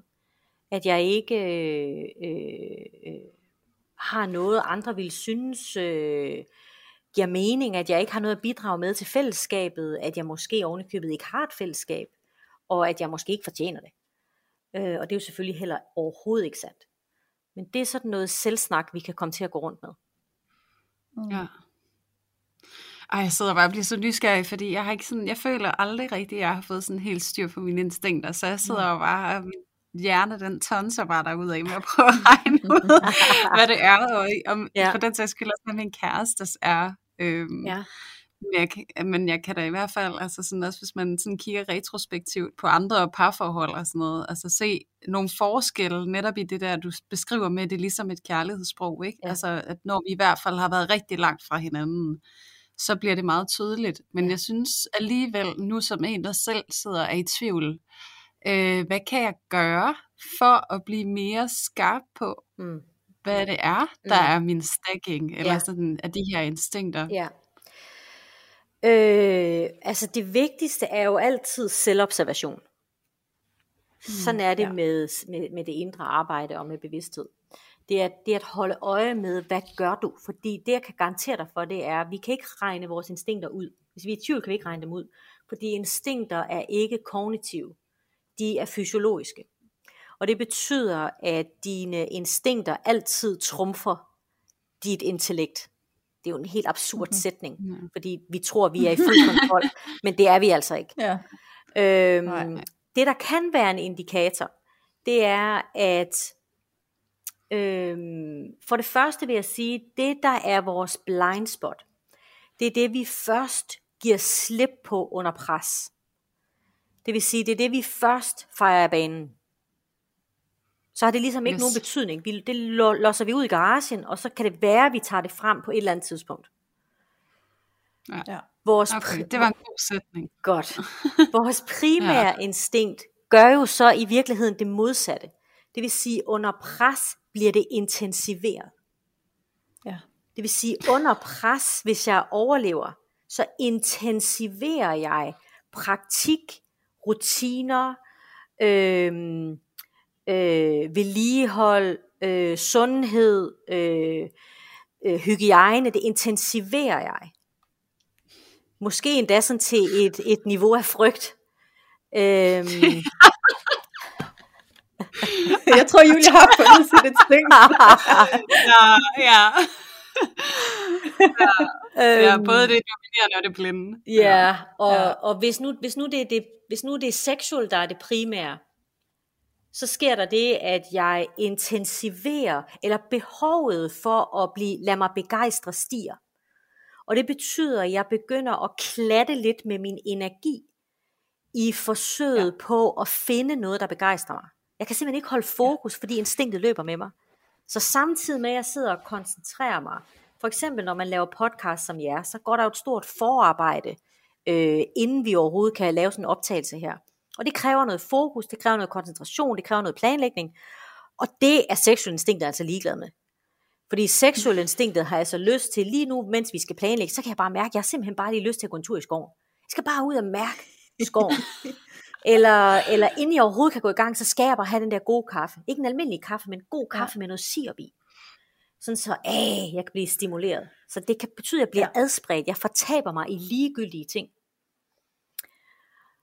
Og, og så går det jo nok. og så går det jo nok. Men man kan komme til at have følelsen af hele tiden at være bagud. Ikke? Hele jo. tiden at være på bagkant af ting. Øhm, og hvis, hvis jeg er primær på det sociale instinkt, så kommer jeg til at sprede mig over alt for meget. Jeg kommer til at sige ja til alt for mange mennesker, til alt for mange øh, projekter. Øh, jeg kommer til at sprede min opmærksomhed ud for mange steder. Og jeg kommer måske også til at sige ja af ren og skær begejstring for, at der sker noget, selvom jeg måske ikke har ressourcerne til det. Ja. Så både forsvinder vores blind spot under pres, men vores primære instinkt intensiveres altså også. Og det gør jo så kun udfordringerne i vores parforhold øh, endnu mere intense, kan man sige. Ikke? Jo. Jeg har lyst Ej. til at dele øh, nogle erfaringer og nogle øh, historier, for ligesom at tale ind i det, vi snakker ja. om nu. Og, og, og jeg kan godt lide at dele historier, for jeg synes, det gør, gør det håndgribeligt også for ja. lytterne mm. selv at, at forstå det. Ikke? Øhm, som sagt er mit primære instinkt sexual, og mit blind spot er overlevelse. Og som du siger, Henriette, når man så bliver yderligere presset, så intensiverer ens primære, og det andet, det bliver ligesom bare kastet i hjørnet, ikke? Øhm, og der kan jeg jo dele nogle, øh, nogle erfaringer fra mit liv, hvor at eksempelvis, hvis min kæreste og jeg, vi har haft øh, en diskussion eller et skænderi. Jeg får jo denne, det her øh, sådan, jeg kan få sådan et meget højt behov for, at vi skal connecte. Ja. Så vi skal lige repareres oven på den der omgang, mm. ikke? så jeg kan ikke slippe det. Mm. Og det der så sker, det er, at lad os antage, at det er om aftenen så kan jeg jo ligge til klokken to om natten mm. og snakke med min kæreste. Mm. Fordi det er vigtigt, at vi får løst det her, og det er vigtigt, at vi connecter igen. Jeg kan ikke give slip, før jeg kan mærke dig igen, og vi ligesom er koblet sammen, intense sammen yes. igen. Så fuck, om jeg kun får 5 timer søvn mm. i nat, og må smadre hele min dag i mm. morgen, og være helt ødelagt, og slet ikke få lavet alt det, jeg mm. skal. Skide være mm. med det. Det vigtigste, det er, at jeg er i kontakt med mm. dig, og jeg er forbundet med dig igen.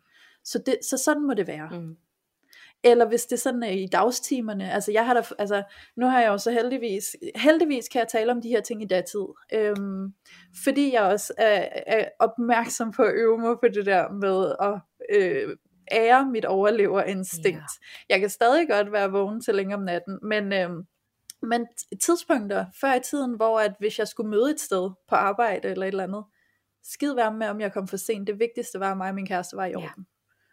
Mm. Og der kom mit seksuelle instinkt ind og kastede overleveren til hjørne fuldstændig. Ja. Øhm, og ude for parforholdet kunne det også se sådan ud, at hvis jeg blev enormt begejstret for, at ej, der er en mega fed rejse, jeg godt vil på, skide være med penge. Ja. Vi skal bare afsted, ikke? Altså jeg har jo, da jeg var yngre, havde jeg jo forbrugsgæld mm. op over ørerne, mm. fordi jeg blev begejstret over alle mulige ting, jeg ville købe. Ja. Og den, det der, den der fornuft til ligesom at sige, men økonomien skal lige følge med, den var der bare ikke. Fordi jeg skal have det, jeg er begejstret af. Jeg kan slet ikke, altså jeg kan, jeg kan næsten ikke engang få fokus væk fra Nej. det. Øhm, og samtidig så kan jeg også se noget, du, du sagde noget tidligere Henriette, som jeg lige pludselig kunne mærke en historie i, det der med at være i det seksuelle, øh, øh seksuelle instinkt. Mm. Øhm, I et parforhold med en, der ikke er i sexual instinct, og så have det her behov for, at det skal være sjovt, det skal være spændende, jeg skal være begejstret. Og hvis så min partner ikke er det, og det bliver lidt for fladt og lidt for kedeligt, så bliver jeg nødt til at skubbe lidt. Ja. Så bliver jeg nødt til at prøve at se, om jeg kan fremprovokere noget energi ja. her. Og hvis jeg ikke kan det, så kan det være, at det mønstrer sig ud i, at jeg faktisk bliver en af dem der, der skaber noget drama, hvor der ikke behøver at være drama. Ja. Mm. Så jeg tænker, at det her, det er jo nogle ting, som der måske sidder nogle lytter derude, der kan mhm. genkende sig selv i, eller om ikke andet kan bruge det som pejlemærke, som du siger, til at observere sig mm. selv, ikke?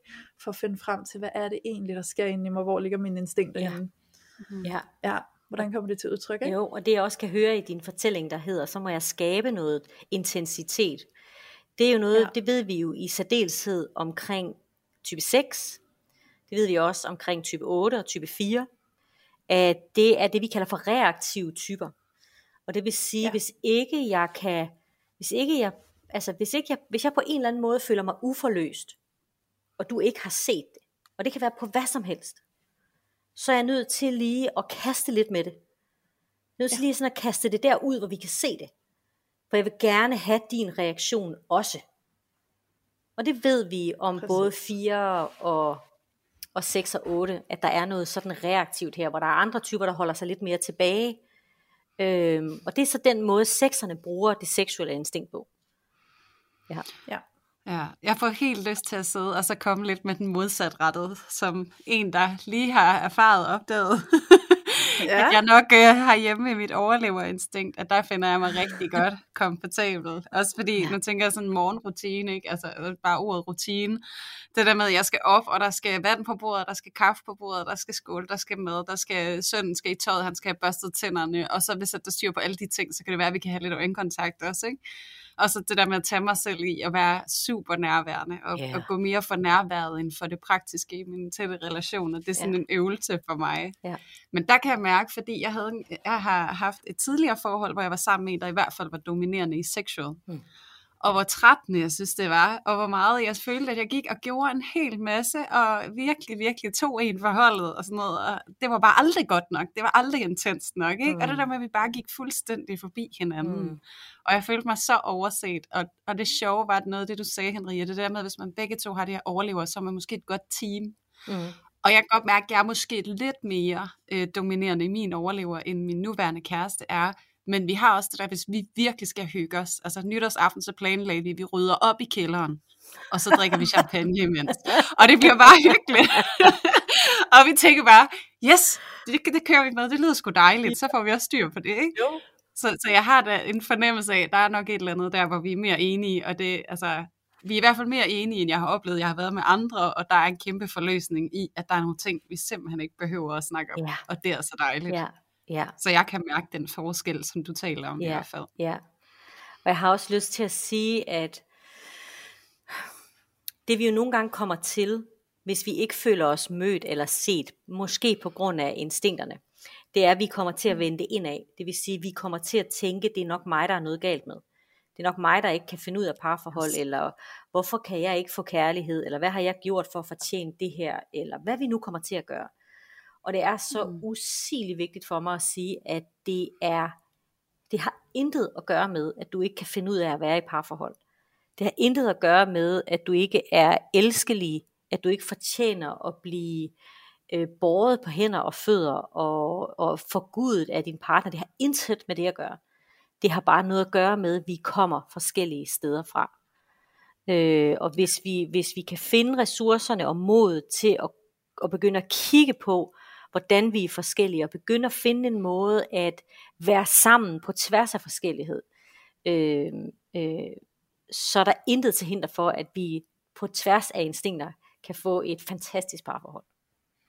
Ej, det er ja. godt at høre, og jeg kan vir- og det sidder jeg bare og tænker, ej, hvor er det vigtigt, at, at du får sagt det her, Henriette, fordi jeg kan virkelig genkende den der forkerthedsfølelse, ja.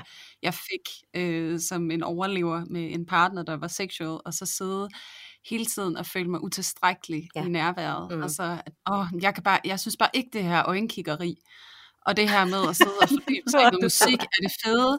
Altså, altså kunne vi ikke lave noget sammen? Yeah. Altså sådan, eller, altså sådan, det, det synes jeg ville være fint, eller jeg elsker også, lad os tage i bilka sammen og handle ind til ugen. Altså. og virkelig mærke, at vi sammenskaber en eller anden, et eller andet fællesskab her. Det synes jeg er dejligt. Hvor er det altså, fint. Det, ja, og, det, og der, der er det andet der, eller sådan, ej, vi skal bare ligge, og så skal vi have sådan en massage, og, sådan, og jeg tænker bare sådan, ej, jeg kan slet ikke finde ud af det her. Altså, jeg er helt skudt til hjørne. Jeg kan ja. slet ikke aldrig nogensinde lære det her ja. intimitet, som et parforhold åbenbart kræver af mig. Ja. Så derfor så er det faktisk virkelig rart for mig at høre, at der er jo også forskellige måder at gøre parforhold på, på trods af, at jeg nogle gange selv synes, jeg ved en hel masse, ja. og har erfaret en hel masse, så det der med ligesom at få sat det i den her kontekst, ja. det er altså virkelig værdifuldt. Ja, og ved du hvad, dit ja. ord intimitet, det er jo også intimitet for din partner og dig, når I går i kælderen nytårsaften. Det er jo vigtigt at sige. Mm. Intimitet er jo ja. ikke kun at sidde og kigge hinanden i øjnene. Slet ikke. Øh, intimitet kommer i alle former. Det er der, hvor vi er sammen om noget. Der, hvor vi tør at lukke hinanden derind, hvor ikke alle kommer ind. Det er intimitet. Og det er uanset ja, det er vel vi, i virkeligheden der, hvor vi er forbundet, ikke? Det er nemlig altså. der, hvor vi er forbundet. Det er det, det handler ja. om, hvor vi er lukket op hjerte til hjerte, kan man sige. Hvor vi ikke bare er enige om noget, ja. men vi, vi er der sammen. Det er intimitet. Ja. Ja. Uanset om det er på en stor romantisk hjerteformet seng, eller om det er i kælderen nytårsaften, det er lige meget. ja.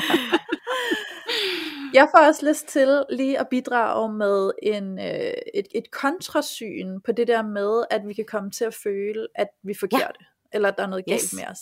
Fordi nu snakkede du også tidligere, var det ikke typisk sex, hvor du sagde, at det kunne hurtigt blive lidt bedre vidne? Jo, altså det kan, øh, det, det kommer jeg jo også melde mig i som etter. Både etter og sekser, okay, fordi ja. vi tænker, vi har ja. svaret på nogle ting, ikke? Vi har løsningen. Ja, vi har selv regnet yes, den ud, ikke? Det, det er de andre, der lige skal yes. med. Så jeg har lyst til at tage den side med af det også, fordi jeg kan godt, altså jeg, jo, jeg har godt kunne opleve den der følelse af at være forkert, men jeg tror i bund og grund oftere, at jeg har stået i den lejr, hvor jeg har følt mig bedrevidende, mm. og hvor jeg har følt, men det er jo mig, der ligesom er den, der har fattet det her. Og det er mig, der har fat i den lange ende. Så i virkeligheden er det jo min partner, der er forkert. Og kunne det ikke være fedt, hvis de snart kunne fatte det? Altså sådan, og de lige kunne komme lidt med på min vogn yes. her, ikke? Fordi så kunne du begynde at spille lidt bedre. Så det, det er jo også bare med at, at huske på, at det kan også være den, du sidder ja. med, ikke? At du føler dig måske ikke super forkert, men måske sidder du bare og øh, kan, kan grave, grave dig selv ned i et hul, hvor du føler, at det er din partner, der er super umulig, ikke? Og at de skal jo bare lige up to beat, og så kan vi køre, ikke? Ja, og den side af det kan det jo også være, at man sidder og faktisk øh, begrænser sig selv enormt meget i, for det er jo også at spænde ben for sig selv, fordi lige præcis der er vi jo ikke åbne for at kigge på, oh, hvor er det hey, et godt indspark. Du har så ret. Ja. Altså, ja, kunne det være, at min partner måske havde noget, jeg skulle lære noget af, jo. ikke? det kan sagtens være. Ja, præcis. Ja. Så øhm, det her, det er jo æder spændende. Ja. ja. Fuldstændig. Ja. Og øh, nu har vi jo tilladt os selv at gøre det her til et øh, lidt ekstraordinært langt afsnit, ja. som, øh, som desværre alligevel også begynder at lage lidt mod mm. enden. Så, jeg tænker Julie, er der noget, som du synes, vi mangler at få med på falderæbet? Åh, oh, jamen, øh, noget af det, som vi snakkede om i optakten til det her afsnit, Louise, det er jo, at det her er jo et emnefelt, som er nærmest uudtømmeligt. Altså, ja, ja. der er så mange nuancer og vinkler, alt efter hvad vi snakker om. Men øh, nu tager jeg alligevel mig selv i at kigge ned over listen med vores øh, mm. lytterspørgsmål, fordi at de har bare været så sindssygt gode til at, at stemme i og, øh, og prøve at komme med noget input til, hvad de synes, de gerne vil vide noget om. Ja. Og øh, når jeg kigger hen over det, så synes jeg egentlig, at der er rigtig, rigtig mange fine ting, øh, som vi har været inde omkring. Men der er også noget i forhold til det her med triaderne i enagrammet. Og altså, der er nogle føletyper, mentale typer og kropstyper. Ja. Og det ved jeg ikke, om vi sådan måske lige skulle, øh, hvis du ville, Henriette, bare lige opsummere eller oprise, eller lige forklare, hvad det er for noget. Jo. For så egentlig hen over det. det kan du tro. Øhm, Jamen det er sandt, at man kan sige krop, hoved og hjerte øh, sådan i den i den form, vi nok vil starte med at beskrive det. Der handler øh, krop, hoved og hjertetræden om, at afhængig af hvilken type du er, så har du en præference for en af de her tre intelligenser. Enten den kropslige intuitive intelligens, den emotionelle intelligens, eller den kognitive øh, rationelle intelligens. Øh, kropstyperne, det er typerne 8, 9 og 1. Og det er typer, som øh, øh, ofte, øh, oftest vil jeg næsten sige, vil sige, at de træffer beslutninger på mavefornemmelsen. Og de er enormt beslutningshurtige. De træffer knaldhurtige beslutninger. Det er ikke altid, de kan forklare, mm. hvorfor, men det er bare sådan, det er. Øhm, og det betyder jo også, at det er typer, som ofte er meget selvbestemmende øh, som står i deres egne holdninger, og som ikke tøver øh, med at synes det, de synes, uanset om I andre er med eller ej. Øh, og øh, hjertetyperne øh, 2, 3 og 4, der handler det i langt højere grad om at lade mig lede. Øh, når jeg siger lade mig lede af følelser, så er det i virkeligheden at lade mig lede af relationer øh, det, hvordan, at, altså det at have et blik på, hvordan indgår jeg i mine relationer. Det fylder utrolig meget for 2, 3 og 4 på tre meget forskellige måder. Men hvordan er jeg i mine relationer? Hvad tænker I andre? Hvad synes I andre? Hvordan skal jeg være nu for at være accepteret? Det fylder rigtig meget, hvis man er et øh, dejligt hjertemenneske. Og for hovedfolket, der handler det i høj grad om at forstå. Jeg vil bare gerne forstå. Altså jeg kan træffe beslutninger, hvis jeg kan forstå hvorfor. Og hvis jeg kan få noget klarhed, og hvis der er nogen, der kan komme med nogle sådan ret sådan tydelige guidelines, så er det bare fedt. Øhm, ja. og, og det betyder, at den sunde fornuft, som hovedtyperne har med sig, øh, den kan de næsten synes, at det er tåbeligt, vi andre ikke har. Øh, det at stille mange spørgsmål, eller eller det at gerne vil være sådan lidt på forkant, inden jeg træffer beslutninger, det synes jeg er det mest normale i hele verden. Øhm, og så er det jo selvfølgelig vigtigt at sige igen, hvis man er 3, 6 eller 9, som jo er vores tre helt særlige typer, øh, så kan det godt være, især for, det kan godt være lidt svært lige, hvis man er ny til enagrammet, og lige mærke efter, er jeg så det ene eller det andet eller det tredje, fordi jeg tænker kontekstspecifikt. Øhm, ja. Men de her tre triader betyder altså noget for, hvor vi har en præference for at finde noget tryghed, eller en præference for at mærke, at vi øh, at vi kender os selv, vil jeg næsten sige. Altså det er sådan et go-to sted, mm. som hvis alt andet glipper, så kan jeg i hvert fald enten som kropstype træffe mine egne beslutninger, som hjertetype lave nogle relationer, eller kigge på mine relationer, eller som hovedtype gå rationelt til værks. Mm. Ja. Mm. Ja, og i virkeligheden er det jo også øh, nogle gange vores downfall. Ikke? Det har du fuldstændig ret i. Det er da vores, et stort downfall for os. Øh, ja. Fordi vi bliver ensidige i måden at ja. navigere på. Øh, vi ja. mister egentlig, både mister vi noget tillid til øh, de andre intelligenser, men det der faktisk også sker, det er, at vi kommer til at overforbruge den triade, vi bor i. Altså kropstyperne ja. overforbruger det så meget, at de glemmer at tænke rationelt. At de glemmer at tænke, hvad betyder det for mine relationer. Hjertetyperne ja. glemmer at kunne mærke mig selv. Altså, hvad er egentlig vigtigt for mig her? Øhm, og hovedtyperne øh, øh kan glemme det her med, at jeg egentlig selv har en indre GPS, eller det også at, ud over rationalet, også at selvom det ikke giver mening, bare kigge på energien, følelserne, øh, hvad sker der imellem os, uden at jeg behøver at forstå mm. det hele tiden. Ja, præcis. Ja, fordi mm. som hovedtype, jeg er jo hovedtype, ja. og der kan jeg jo godt mærke, at det der du siger med, at, at det kan føles som om, når man hvis alt andet glipper, så ligger min tryghed i, at jeg øh, regner den ud på forhånd. Mm. Ikke? Altså jeg tænker mig lige til det, og jeg prøver lige at forstå mm. det. Men faktisk er det jo oftest der, jeg ender, når frygten er størst. Du har fuldstændig ret. Mm. Ikke? Og så bliver jeg låst mm. fast, fordi så sidder jeg og kører rundt i sådan en cirkel af tanker, ikke? og sidder og prøver at forstå ja. og forstå og forstå, men så er jeg også kontekstbaseret, så lige pludselig kommer der en ny detalje ind i billedet, hvor jeg tænker, åh, den detalje havde jeg ikke tænkt ja. over. Så hvis den nu også skal være med, hvad, så, så ændrer det hele sig nu. Vi er nødt til at starte forfra, og så sidder jeg i min egen overtænkning, yes. og så sker der ja. en skid. Ikke? Så det ja. kan jo også virkelig være der, hvor at, øh, vores frygt faktisk spænder ben for os, selvom at det føles som om det er en tryghed, men så er det bare en det falsk tryghed. Det er en falsk tryghed, lige præcis det der. Ja. Ja. Ej. Jeg kan også genkende den med føletyperne ret meget. Også, altså sådan, når jeg virkelig er under pres, så er jeg rigtig meget over i mine relationer, men så er det også meget med sådan fokus på, hvordan bliver jeg den bedste i relationen. Mm. Altså, mm. hvordan bliver den bedste kæreste, eller hvordan bliver den bedste mor, ja. eller altså, så er det det, jeg går i, og det, det kan også bare være super opslidende, i stedet for nogle gange måske tage et skridt tilbage, og så mærke min intuition, eller bare være til stede i nuet, altså, ja. Eller måske tænke mere rationelt over det, er det i virkeligheden så slemt, som jeg føler det er, ikke? Jo. Altså lad mig ja. rive med af den der følelse af utilstrækkelighed på mm. en eller anden mm. måde. Ikke? Ja. Så kender det så godt. Ja. ja. Og så tænker jeg lige en sjov kommentar, øh, hvis jeg må knytte den til de her øh, kropstyper, fordi at øh, bare lige, jeg havde sådan et godt eksempel her for et par dage siden, hvor jeg så en øh, tv-serie med min kæreste, som er 8, og øh, vi ser et eller andet hotel, hvor der er en eller anden pige, der er forsvundet, og så er der en eller anden kvinde, som har valgt at få et job derinde, selvom samtlige seriemordere i USA's historie nærmest har boet der. Ikke? Og så sagde jeg til ham, gad du nogensinde sige ja til sådan en job? Og siger han, det kommer an på, hvordan det føles, når jeg går derind. ja. Ej, Enten så går, jeg, ja, så går jeg ind, og så hvis det føles dårligt, så vil jeg sige nope, og så drejer jeg op, og så går jeg ud igen. ja. lige, skal lige mærke. Ja. Ej, ja. Ej, det føles ikke godt det her, nu går jeg. Ja. Altså sådan, det kan jeg da ikke tænke mig til, eller det kan jeg da ikke føle lige nu, men jeg skal da mærke det. Ja. Altså, jeg skal mærke energien, jeg skal være til stede, yes. eller så ved jeg det ikke. Det er så rigtigt. Ja. Det er så rigtigt. Ja, det var ja, meget det sjovt. sjovt. ja. Nå, men øhm, tusind tak Henriette, fordi du har vil dele al din fantastiske viden Stor med os om alt det her.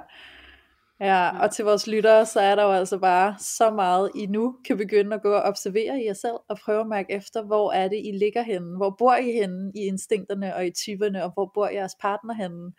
Og øh, så kig lidt efter, hvad er det for nogle betydninger, det har for jer, og for jeres dynamik, og for, den, for hvordan I trives sammen, og hvordan kan du måske møde din partner i deres type og deres instinkt. Øhm, så, øh, så ej, det er så spændende det her, og øh, uudtømmeligt. Ja. Men det må vi acceptere, at øh, det bliver det for i dag. ja, det gør det. Og ja. så øh, vil jeg jo bare også lige øh, genopfriske hukommelsen, fordi nu har det været et langt afsnit, men øh, lige igen nævne, at du, Henriette, jo laver din helt egen podcast Ja. bag facaden. Ja. Øhm, og alle jer kære lyttere er jo så hjertens velkomne til at sende alle jeres spørgsmål og dilemmaer og tanker om jer selv og jeres parforhold og jeres liv generelt ind til Henriette, og så kan det jo blive behandlet i den her podcast. Og jeg om nogen glæder mig helt vildt meget, og kan i hvert fald godt selv finde på at sende et dilemma eller to ind. Du Fordi, er så øh, velkommen. Jeg synes bare, Jamen, det er jeg så glad for, fordi jeg synes virkelig, at vi lever i en tid, der bare kalder på ikke at stå så meget alene med alle de her Ja. store og små spørgsmål, oh, som rigtigt. livet de byder os Ja. hver eneste dag. Ja. Så øh, kæmpe opfordring og anbefaling herfra, og I kan jo allerede nu gå ind og følge Henriette inde på Instagram, og øh, du har også en Facebook-side. Det har jeg. Øh, hvad er det? Er det Enneagram? Det er Enneagram Akademiet, ja. Det er vores Enneagram skole. Ja. ja. Yes, og Henriette Clayton hedder du så på Instagram, ja. og der kan man jo gå ind og følge dig. Og du har jo de mest fantastiske, øhm, de her bullet points i toppen af din profil, der hedder, hvad er det, de hedder? Højdepunkter. Højdepunkter. Ja. Ja, og der er også sådan, at I kan gå ind, og så kan I simpelthen, der er et højdepunkt for hver enagramtype, og der er også noget med de her matches. Så hvis du ved om dig selv, ligesom jeg for eksempel ved, jeg er tre, og min partner er, partner er otter, så har du lavet sådan nogle små øh, billeder her, hvor man kan se, hvordan vi ser ud i balance og ubalance, og så også en tip til, hvordan vi kan få øje på os selv og vores partner i den her relation. Ja. Og jeg elsker det. Jeg kan rigtig godt lide, når der er sådan et lille håndgribeligt eksempel, sådan, okay, her kan jeg starte, ikke? Eller begynde at være, have nysgerrighed rettet mod et eller andet. Så du har altså bare en guldprofil øh, med rigtig meget godt Tusind tak. indhold, så jeg kan virkelig anbefale jer at hoppe derind og følge med. Dejligt. Tak. Ja, Ja, fuldstændig enig. ja fuldt ud berettiget. Ja, ja. men øhm, så tænker jeg, at øh, vi siger tusind tak til dig, Ja, Henriette, for i Jeg dag. siger også tusind tak, fordi jeg måtte være med, og øh, jeg håber, at øh, jeres lyttere finder, finder værdi i vores øh, samtale. Det har i hvert fald været en stor fornøjelse at tale med jer. Tusind tak. Ja, og i lige måde. Ja, mega Ja. meget i lige måde. Og øh, Louise og jeg, vi har jo prøvet lidt af at finde ud af, hvordan vi Ja. skulle afslutte vores afsnit. Og øh, nu prøver jeg så endnu en gang at så lave en exit line. Så øh, Mm. inden jeg gør det, så vil jeg bare sige tusind tak for i dag til alle jer lyttere, som har stillet ind endnu en gang på Parforhold Uden Filter. Det har været en kæmpe fornøjelse, og husk at hoppe ind i Lotion, hvis I ikke allerede er derinde. Det er Parforhold Uden Filter, bindestreg Lotion på Facebook. I er alle sammen hjertens velkomne. Vi lukker nye medlemmer ind hver mandag. Og med det sagt, alt det praktiske lagt til side, så vil jeg bare sige tusind tak, Louise og Henriette, og alle jer, der lytter med, fordi I har været med til at tage filteret af parforholdet, og ikke mindst enagrammet. Hej.